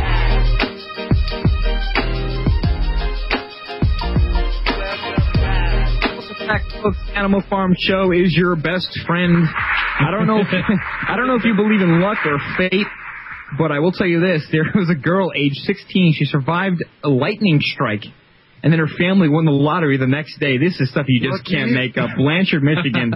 This is unbelievable. I was going to lead in the show with this, Ben, but I failed miserably. No one quite understands the term "striking it lucky" better than 16-year-old Brianna Helzo. The Michigan teen survived being struck by lightning and went on to win $20 in a lottery the next day. I thought she won the lottery, man. I was all excited for like $1 million jackpot. Don't tell me she only won $20. It's got to be a typo. Helso was at her home in Blanchard, about 50 miles northeast of Grand Rapids, watching thunderstorms roll by on June 6th when she noticed rain entering the open kitchen window. She went to close the window, and lightning came through and hit her. I've heard about this. Holy crap. I've heard of the ability of lightning to go through your window and hit you, so it's not a myth. Her mother, Linda Johnson, told the Daily News Greenville, "We think it must have hit the house or something." So blah, blah, blah. You know, she survived. Electricity passed through her body. She was alive, and she said it felt like when your foot falls asleep, which, wow, I thought it was a lot worse than that. Yeah. I'm looking here, Ben. Oh, man, this one, I've been fooled again. I've been fooled so many times tonight. I just can't stand it. They won $20 in the lottery, so never mind that. I'm glad I didn't start off the show with that. I would look like a jackass. $20 is not hard to win in the lottery, folks. It's actually pretty easy, but he survived the lightning strike, so at least it was somewhat worth mentioning. Yeah. But I'm going to pass the ball to you now and shut up. Yeah. What is wrong with me, man? This article right here is bugged out. Japan is cracking down on fattiness, and they're measuring. Wait a minute. They're measuring. Well, that's just my word. I need a definition on that, Ben. That's my word. But they're cracking down on fat overweightness going on in their country. This is from the New York Times. Japan seeking trim waist measures millions. This is socialism at its really worst. People are really skinny to begin with, though. Go ahead. Japan, a country known for its overweight people, I guess it's they're not known for skinny. I guess it's or not known for its overweight. Yeah, exactly. They're very. What's wrong with me? Skinny, dude. Oh boy. I hope nobody's listening. Has undertaken one of the most ambitious campaigns ever by a nation to slim down its citizenry. Summoned by the city of Amagasaki one recent morning, Minoru Nogiri, 45, a flower shop owner, found himself lining up to have his waistline measured with no visible paunch. He seemed to run little risk of being classified as overweight or metabo, the preferred word in Japan these days. Ooh. But because the new state prescribed limit for male waistlines is a strict 33.5 inches, do you know how many Americans would fail that? Oh, my God. 33.5 inches. Like, I'm not a heavy guy. I think I would fail. I think I'm a 34 waist. Yeah, me too, man. I mean, yeah, I'm Italian and I have an excuse, but... Wow. Yeah, he had anxiously measured himself at home a couple of days earlier, and he said, I'm on the border under a national law that came into effect 2 months ago. Companies and local governments must now measure the waistline of Japanese people between the ages of 40 and 74 as part of their annual checkups. The government is giving annual checkups for people in Japan. That represents more than 56 million waistlines, or about 44% of the entire population. Those exceeding government limits, 33.5 inches for men and 35.4 inches for women. So women, I guess, could be a little... Oh, what's the nice word? I'm going to get in trouble. Baby. Rounder. No, that's a bad word. I can't use plump. I'll get in trouble for that. Pleasantly plump. I don't know, babe. Whatever. It's better. 35.4 inches for women, which are identical to the threshold established in 2005 for Japan by International Diabetes Federation as an easy guideline for identifying health risks, and having a weight-related ailment will be given dieting guidance if after 3 months they do not lose weight. If necessary, these people will be steered toward further re-education after 6 more months. That sounds like what happened? What does that mean? Re-education could mean going into a camp, or it could be something, a brochure. They get one of those tin helmets get put on their head with the tube sticking out, and they tie you down and stayed open, and they have to watch some. I don't know. It's just not horrible. God. I mean, that's as bad as government gets. They tie you down and feed you granola bars one a day for 3 days. And you lose 3 pounds. Well, that is government at its worst. Can you imagine Americans lining up in the scales and getting their oh my God! We often talk about what's going on in the UK all the time. You always try to have a UK segment, UK syndrome, if you will. Yes. And we talked about the guy who fell off his couch laughing at a TV show. His neighbor called the cops. And we talk about a lot of pretty intense police state stuff that happened there. But I got to tell you, Ben, we're not exactly far away from literal nanny state takeover, Big Brother, 1984. You name it. Absolutely. So it's crazy, folks. 512-646-1984. Love to get your thoughts, your comments. So much still left for this show, but that's a fact. Yeah. That's a fact. Thank you, George. I want to keep on the somewhat funny, somewhat humorous. This is in the form of poetic justice. A TSA screener sprays himself and 8 or 9 other screeners with pepper spray at San Jose, California International Airport. Unfortunately, witnesses say that 30 people were affected, so that's not good. Our tax dollars hard at work in pies. How many times have we said that before?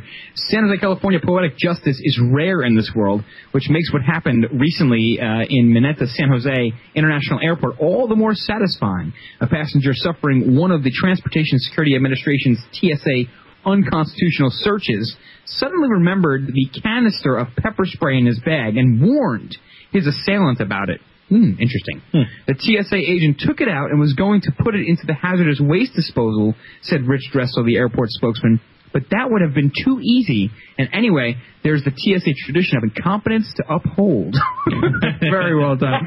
So the screener accidentally discharged the thing. Instead, he took out 9 of those happy, helpful Americans. The TSA pays to pause, presumably including himself. The reports weren't clear if it actually, if it backfired on him. Hopefully it did in this case, but... We're reckless, arrogant, stupid dicks. We're going to get some complaints about that. Listener dropped all day. We got about 3 people listening to us right now. One of them's like my girlfriend. Pepper spray disables everyone in the vicinity, not just direct targets. Yet Dressler insists that, quote, no other passengers or airport employees were affected and no flights were delayed. Well, of course not. Why would delay a flight? They're not going to wait for you.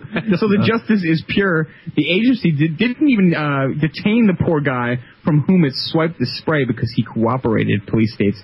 You know, they're big on the cooperation thing, so I guess he wasn't detained in the little, you know, the rubber gloves room. You know, you go in the room and it's the intimate time for before the plane ride. So, you know, I don't know, folks. And I just have a mental need for these types of articles because it just keeps me sane. Otherwise, we keep talking about all this tremendous corruption, and I lose my brain. But you know what? And the other thing too is I always look at CNN videos and stuff like that, and I don't know what it is about kittens. But every time I look at the news, there's someone else destroying kittens. I swear to God, there's this thing out of North Carolina. A woman witnessed a man driving in an automobile, like a truck or something. He threw a bag in the middle of the street full of kittens. Oh, my gosh. Are you serious? Unfortunately... What? This is in the middle of the street. Cars ran over this bag. Wow. One kitten survived. Well, listen, that's a good story in regards to that. Is I had four kittens growing up, or I had four cats. My family had four cats, and the woman that we got those cats from was going to feed them to a boa constrictor. Oh, great. Yeah. That's really, well, I mean, you know, at least that's nature. But, I mean, to throw them in the middle of a street, I mean, look, if you get a snake, that's pretty sick, you have to feed a lot of food, and not a cat. But, I mean, look, I know it's not politics. I know it probably doesn't matter, but it's just, I have to question. Well, what the hell is going on with these people in this country? Yeah. Why would you destroy kittens in that why would you destroy kittens at all? I mean, people want pets. Why do it? So, I don't know. I don't know what's going through people's heads these days. But I guess the degradation of society. It's just sick, man. It's just absolutely. You know, crazy. Who are you people? The puppy threw the marine. The marine puppy threw the marine now. Yeah. Oh boy. Where are you getting this story out of? Drinking. All right, tell you what. I'll kick it back off here. We got the DNC. Oh, yeah, hey, that's just what a great time for a break. Yeah, you saved us there. When we come back, Denver is stocking up on pepper weapons and non-lethal weapons. We also have Ron Paul. And we have so God bless and God bless America, folks. Stay tuned.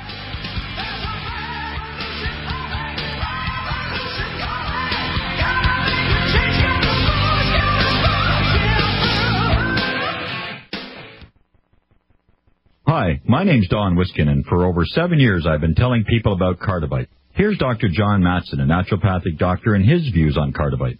I would like to thank you, Don, for making my job so much easier, because your products just make it so simple, right? To fool around with a lot of exotic things that don't work, we can just put them on Cardivite and things start to work almost right away. I've had dozens of patients with heart problems who have corrected them, and what it's doing, there's so much garlic in there that has a yeast-killing effect, that yeast is a big problem in the gut, pushes the liver hard. It also has metal chelating effect, and most of the other herbs in there I find that strengthen the arteries, they help to neutralize free radicals. Your remedy is as close to what we do in our program as you can get as far as one supplement goes. It's working on the gut, it's working on the liver, it's working on the arteries.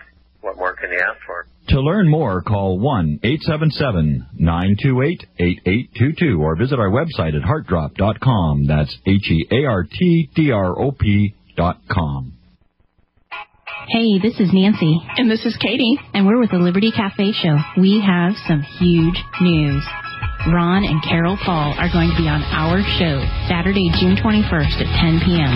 If you have a question for Ron or Carol, please email us at libertycafeshow@gmail.com because we're going to pick out the best ones. That's right. Make sure you listen in on Saturday nights to the Liberty Cafe Show every Saturday from 10 p.m. to midnight. Hey, Nancy. Yes, Katie.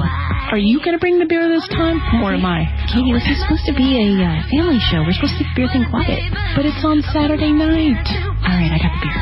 Okay, sweet. Okay, guys, don't forget Ron and Carol Paul are going to be on our show June 21st, 10 p.m. Thank you. Know, I feel like we're almost legitimate or something. Almost, right? Hey, don't forget to email us. That email is libertycafeshow@gmail.com, and we're going to see you all then. Deadline Live and Jack Blood are proud to announce our new bookstore. Okay, it's not really our online bookstore where you can get every title, book, and DVD you hear about on our live show. It's brought to you by the people at Brave New Books. BraveNewBookstore.com is the newest, bravest, and most complete bookstore online today. And their DVD selection has all the titles you need to decode the New World Order and fight the information war. BraveNewBookstore.com has awesome t-shirts to proudly display your patriotism and liberty stickers to alert the public at large. Brave New Books is physically located at 1904 Guadalupe Street under the Chase Bank building next to UT in Austin, Texas. So stop on by and maybe stay for one of their film showings. Go to BraveNewBookstore.com now to peruse the virtual bookstore and look for the Jack Blood recommended section. Or call them at 866-516-6623, 866-516-6623 to order the books and videos you hear about on Deadline Live. Be the resistance. Tell your friends about BraveNewBookstore.com. Remember the 5th of November. I'm Ron Paul, and you're listening to We the People Radio Network.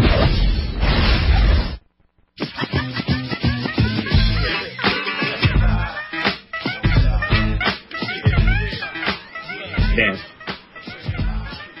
Welcome back, ladies and gentlemen. You are listening to the Animal Farm on the We the People Radio Network. 512-646-1984 is the number to call in. I have a question for listeners out there, a little piece of information if you'll help us out. Maybe you could drop us an instant message, AOL instant message, screen name, Animal Farm Show. Wanted to know if Ron Paul co-sponsored Dennis Kucinich's articles of impeachment. So if anybody knows that and can get to us quickly with that, we'd be much obliged. But we do have Ron Paul news. He was on CNN again, right? And he said that he doesn't plan to endorse McCain at all, sticking to his guns as usual. Here's a clip. I thought he did a great job. Sure. In St. Paul, Minnesota in early September, one of John McCain's former rivals will be very close by, putting a possible thorn in his side. And joining us now from Houston, Texas, Congressman Ron Paul. He was a Republican presidential candidate until what? Only the other night you suspended your campaign, Congressman. I guess the question is, what took so long? Well, we had to wait and go through all the primaries to see how many votes we could get. We got about 1.2 million votes. So once that was over, I mean, it was natural to end that part of the campaign and start something new or continue it, because our campaign for liberty has been ongoing, and it will continue right up to the convention in September. I know you're planning some sort of rally at the convention. Tell me about that. What's the point? Well, the point is that there's a lot of frustration out there by conservatives and people who believe in limited government and are unhappy with the war. They're interested in monetary policy. And we don't hear much of that from our party leaders. And they've been working very, very hard for a year and a half. Some are very disappointed that the campaign isn't continuing and that there's not some chance I could win at the convention. But that's not realistic. But the natural thing, I think, to do is to have a rally, have our own meeting, and bring people together, and everybody gets to be a delegate, and we get to celebrate what we have done and actually come up with some ideas that might suggest to the Republican Party some things that they can do to build the party again instead of seeing this party keep shrinking. And I think we have some very positive suggestions. It is not designed to confront or demonstrate or disrupt the convention. We're way down the street, like 7 miles away, and we're going to have a real celebration of what we think is very important. That's a celebration of liberty. So it won't necessarily be a slap at John McCain's face. So the thousands of Ron Paul supporters who probably will show up in St. Paul, is that what you're saying? I think in a personal sense, no, that is not the case. Philosophically, it's challenging because we will talk about the war, but we will also defend our position as conservative Republicans that we don't have to always support wars that are undeclared. So, yes, it'll be challenging, but it's not a slap in the face.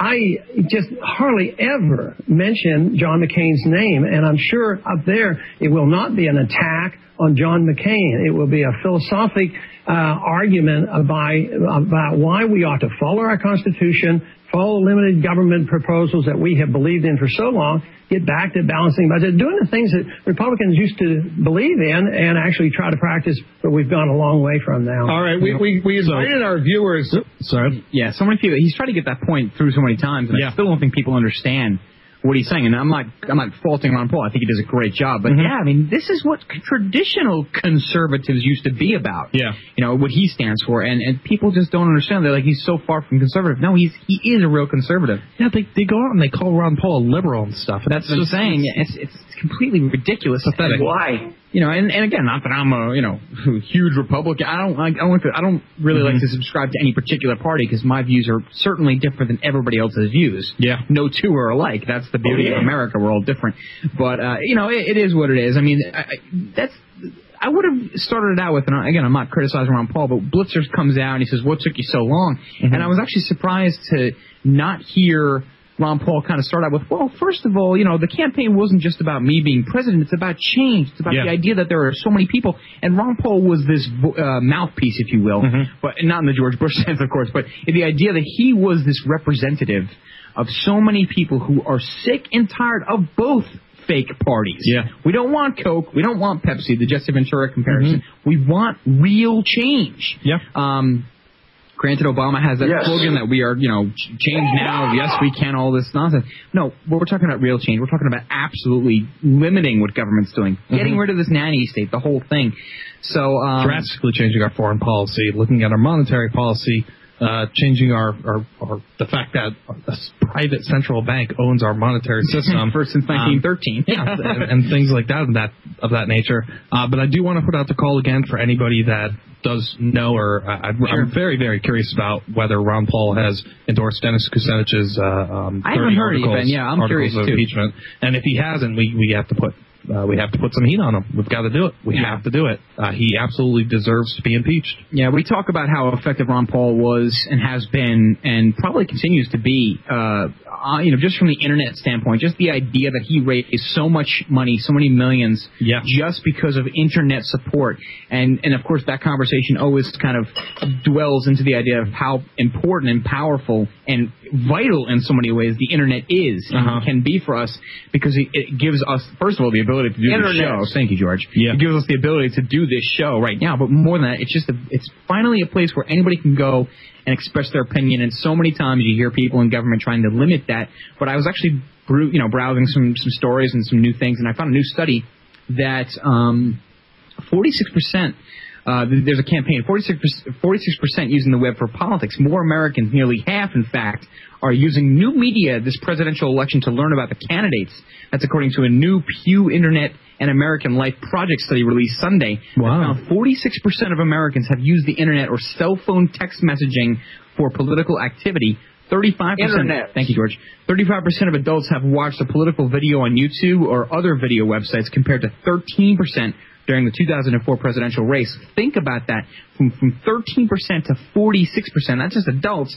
And nearly 30% of adults have read transcripts of speeches or position papers by candidates on the internet in an attempt to move beyond the sound bites the study found. So, you know, the good news is that, yes, I mean, the internet is being used, and you could argue that there's some really serious, horrible, raunchy stuff on the net, but you know what? It's a huge place, and it's becoming more and more important and more useful, and thank God we have it, Ben. Thank God at this point. Well, am I supposed to go in the fetal position because of your poll? Yeah, well, George, you got to do what you got to do there, pal. And I don't know what you do in your personal time, but so the study is coming out. I think the conclusion here with the study was that I mean, people are still turning to the radio, internet, and newspaper, but.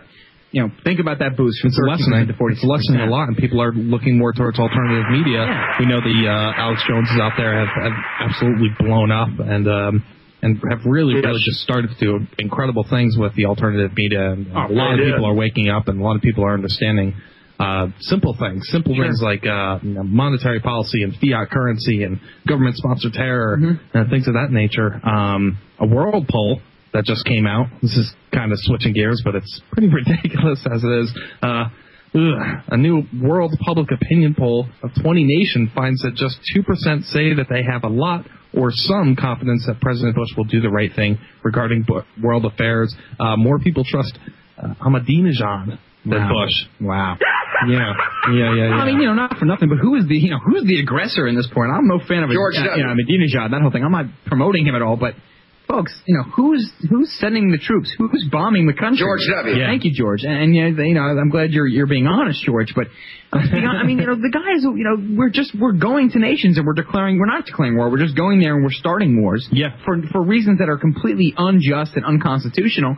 And you know, yeah, it's no wonder. I mean, you know, look, you can say all you want about Ahmadinejad. He's nuts. He's crazy. Everybody, he's the wackiest guy in the world. Denier. Yeah, he's absolutely the most crazy person in the world. Fine. Mm-hmm. When was the last time he bombed a country? Yeah. Anywhere near we have, you know? When we tried to overtake a country? He is pretty crazy, in my opinion. I'm sure he is. I have no doubt. But you're right. He just hasn't bombed. But again, he hasn't bombed the country. He doesn't just go to war for ridiculous reasons and get his country into trouble. Like, or he just doesn't flat out lie and then says he goes to war for some reason, then goes to war for a different reason. Our president is trying to sell us on this ridiculous bullcrap idea that, you know, this country is going to bomb us from their country and destroy America in one foul swoop, even though we have a much better, you know, we have much more technology, much better military, and so they're trying to find any excuse to go to war with him and Iran. This war will end in the defeat of the terrorists and totalitarians. That's right, George. Thanks. Just get it all out, George. It's just ridiculous. It's just what makes me nuts. What makes me crazy is that this has all been written. It's all been written by the PNAC fellows, the big think tank, and it's all in stone. And it was published well before 9/11. And the fact that people still to this day think that the surge is working and that we're really helping out and we're doing good just makes you realize how we're winning the war. That's the new Laura Ingraham point is, oh my God, you know, Barack Obama winning. Yeah, Barack Obama hasn't changed his stance on pulling the troops out because, you know, he hasn't acknowledged that the troop surge is working. The troop surge is a complete fallacy. It's not even real. What is winning anyway? It's winning. You can never win a war. It's not winnable. No war is winnable. It's just crazy. I've given up. Folks, much more to come. Last segment, AnimalFarmShow.com. New blogger arrests hit record high. Stay tuned.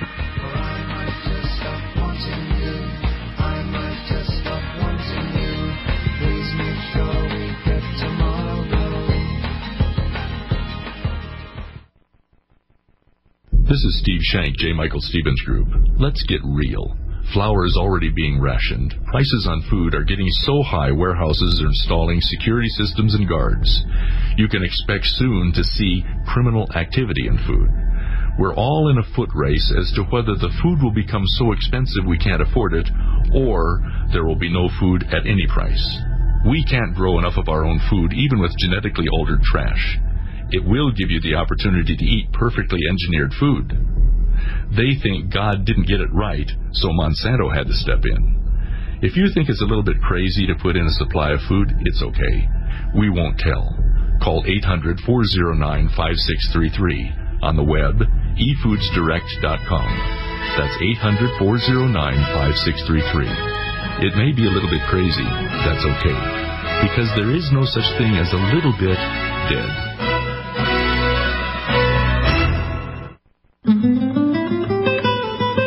Now you and your friends and family can enjoy the sweetest, cleanest drinking water anytime, even while traveling, camping, at sporting events, or in emergency situations.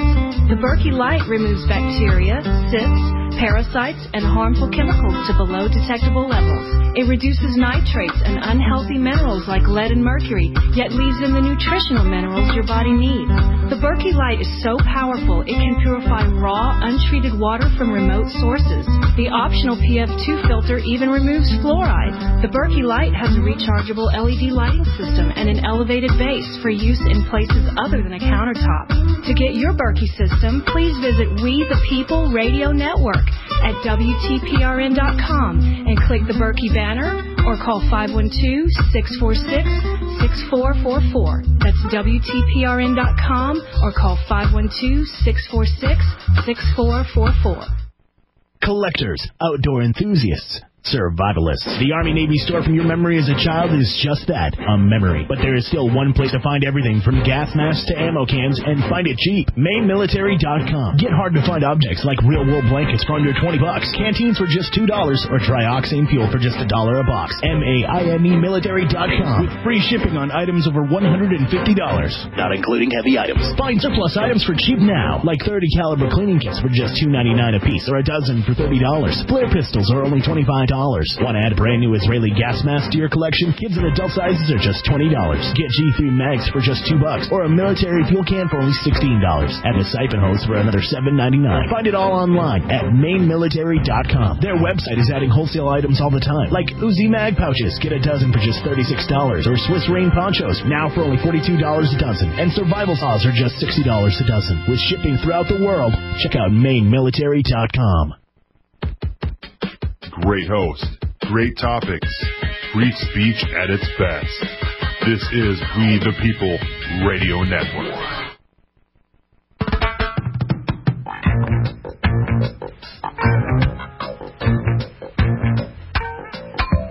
Get up, stand up. Stand up for your right. Get up, stand up. Stand up for your right. Get up, stand up. Arm of the law extended just far enough to cross the lawn of the Juvenile Justice Center. Ben, what are you in for? What am I in for? In this case, in the Bloodmobile, not the big house. It was a minor misdemeanor. Mm-hmm. It just, made a stupid mistake. Now Ben and other 17 and 18-year-olds can pay the price for their minor crimes by meeting the Red Cross donor requirements and giving blood. Compliments of creative sentencing by Cuyahoga County Juvenile Judge Peter Sikora. I personally like to do things that will really give an impact and get the kids to think about their actions. This is a good way to help out. And I messed up in the past, and it's a good way to pay back to the community. We think this is probably the first such program in the country, not just for juvenile reports. Once again, don't do a report next to a loud vehicle. We keep getting these, but for adult courts as well. And Judge Sikora may be on to something. Already judges from Georgia and Alabama have called asking about this life-saving alternative sentencing. If this catches on, if this would become a national-type program, it could go a long way. I can't do it with Saudi anymore. It's real quick. If you could, kind of sort through all of the nonsense on the news, and if you could try to get past all the gay stuff that's going on, which again, we're not opposed to the gay marriage thing, but it was all over the news, every state, all this stuff, mm-hmm. and all this outrage because people. God forbid people love each other in this country. But best gay porn ever. Thank you, Mike. Blood donation sentence. I kind of perused a CNN video, as I often do. And a new Ohio juvenile court now is mandating offenders donate blood to fulfill their community service obligation. And then they go about it as if it's a good thing. They're kind of like, we let them do this because of this and this. And they're like, this is a great opportunity for young kids to just give their blood and make up for all their wrongdoings. It's horrible. I guess want to suck your blood. Yeah, honestly, I don't even know what to make of this. I look at this and I look at some of the responses that people are so optimistic about. How they just love their nanny state. Like, I think this is great. I just love when the government tells me which direction to walk in, and I just can't deal without it, And you know what, Ben, at the end of the day, maybe some people need this. Maybe some people need the government to tell them what to do because, that's what I have to try to keep an open mind about these things. And I say to myself, you know what, I'm an independent person. I have a lot of things I love in life. I have, I'm so blessed with great family, great friends, and health, and all the things that I know I take for granted and I try not to. But, I also try to keep myself in check, and I try to be responsible, and I don't want people telling me what to do. I'm very much a natural rebel. Mm-hmm. Don't tell me where to go. Don't tell me what to do. It's my life, and I will get very violent very quick. But, some people, I guess, need it. Some people really love this. Because the reactions you get from this, and maybe we're making too big of a deal about that's what Arnold Schwarzenegger says. He says 95% of people want to be told what to do and how they live their lives. No question. Yeah. Stop being a wimp. The more you talk to some people in this country, unfortunately, he's got a point. Not that I endorse it. I don't agree. I disagree. But some people like it. Some people want it.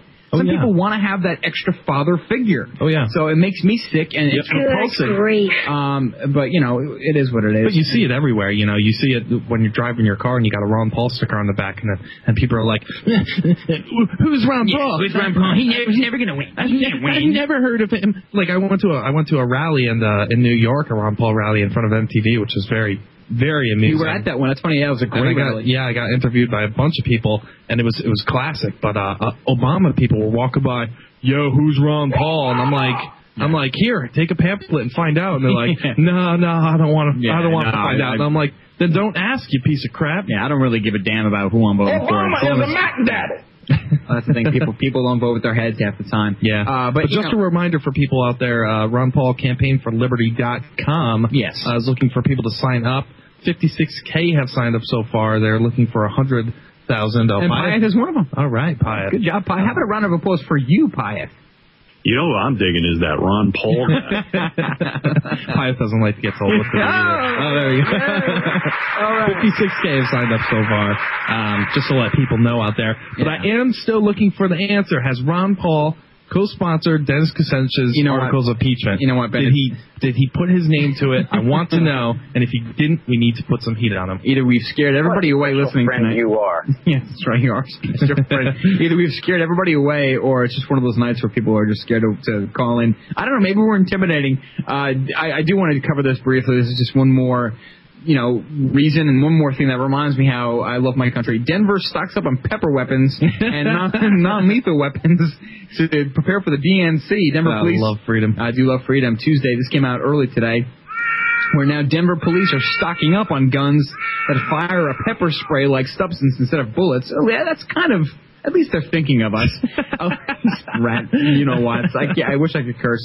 A less lethal weapon used to disperse crowds in advance of the Democratic National Convention. Of course, Ben, they know that. They saw what happened at the RNC in, I guess it was 04 or 06, whatever it was, 05. And they was 04, yeah. It was 04, yeah. I was there. It was a madhouse. It was crazy. Absolutely nuts. We heard the horror stories about the concentration camps and the old oil refineries. We'll get to that. It's crazy. I don't even know where to go from there, folks. It was widespread coverage on that, too. It wasn't blackout, but anyway. Yeah, the department recently ordered 88 Mark IV launchers and projectiles at a cost, quote, in the low six figures. The company that makes the weapons stated in a news release Monday, the request was for delivery in advance of the DNC, according to Louisville-based security with Advanced Technology Incorporated. The convention scheduled for August 25th to 28th at the Pepsi Center is how appropriate. It's blue. Oh my God. Is expected to draw thousands of protesters to sites throughout Denver. And yeah, you could bet your ass. And I don't know if they're going to get the kind of numbers that we saw in New York City. And maybe we won't see the same kind of control with the helicopters, but they will, Ben. They will have the acoustic devices. It goes on. Oh, boy, really? I don't know. It's a pretty big article, but it says, yeah, some organizers of the protest groups believe police are buying extended range tasers and weapons that incapacitate people with high-intensity sound. So we will have those acoustic devices. I kind of forgot the name of them. But I'm wondering if they're going to start implementing those heat devices. Well, they're doing drills. The ray gun. The ray gun devices. I think they will. I agree with you.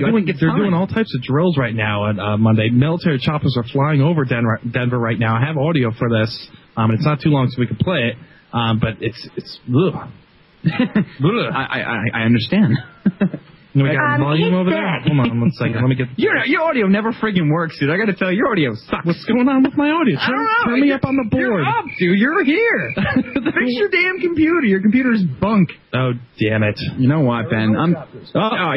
Great. Yeah, I have RAM. Put your damn volume up. I can't hear you. Oh, boy. It's this darn flash player. Thank you, Pod. I'm gonna go on FDA. Oh. A lot of attention around town tonight. This is what people in Denver saw in the skies. Many of you called into CBS 4 reporting low-flying military helicopters. Woo! They were spotted all over the city, from Civic Center Park out to City Park, also above some of the hospitals. Copters so close to the ground there you can see it's easy to spot the people on board. Well, Denver police say they were very aware of this drill but couldn't give us specifics. We do know it was organized by the U.S. Department of Justice. I want to lodge a complaint. Yeah. You know what, Ben? You were forewarned. I told you that Vista sucked, and you still got it anyway. You know what? You're living with it now. It came with the laptop, man. I told you not to get it. No, I think I just had my volume down on my flash player. No. That was the problem. You know what? I apologize for everybody out there. I apologize. Excuses. Oh, boy. Clowning around. So, but anyways, they're doing military drills in Denver right now. Great. Great. Co-authored, co-jointed with the military, totally illegal.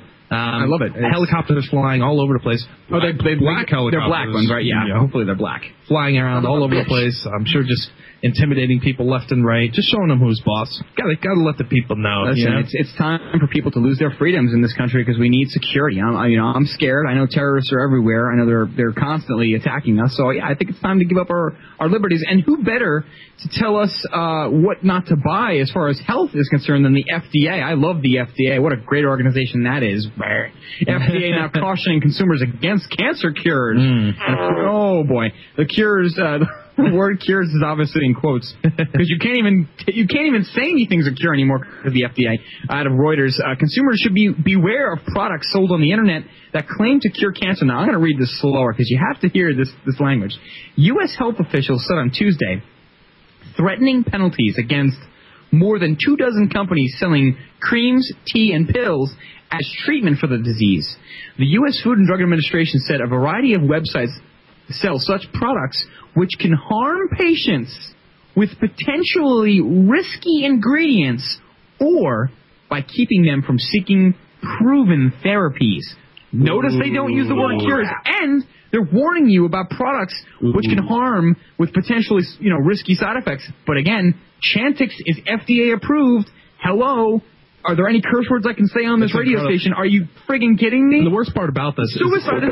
You think it's my... Sorry, go ahead. You're right. The worst part about this is if somebody actually did come out with a cure of cancer, then it would never be known. But that's exactly it. It's like you're telling me there's a company that is basically approving drugs that are killing our Americans, or maybe approving drugs from China that have horrible side effects and death. Yeah. And you're telling me that we shouldn't be going to the internet to look for alternative medicine? We're dying from your freaking medicine. I don't know what else to say. I'm sweating. I'm frustrated for Ben. I have some facts. We will see you on Thursday night again from this new station. Thanks for the calls. Thanks for the support. Since your government, folks, is as American as apple pie. I know you understand that, and I appreciate it. And we will see you on Thursday, folks. Have a great night.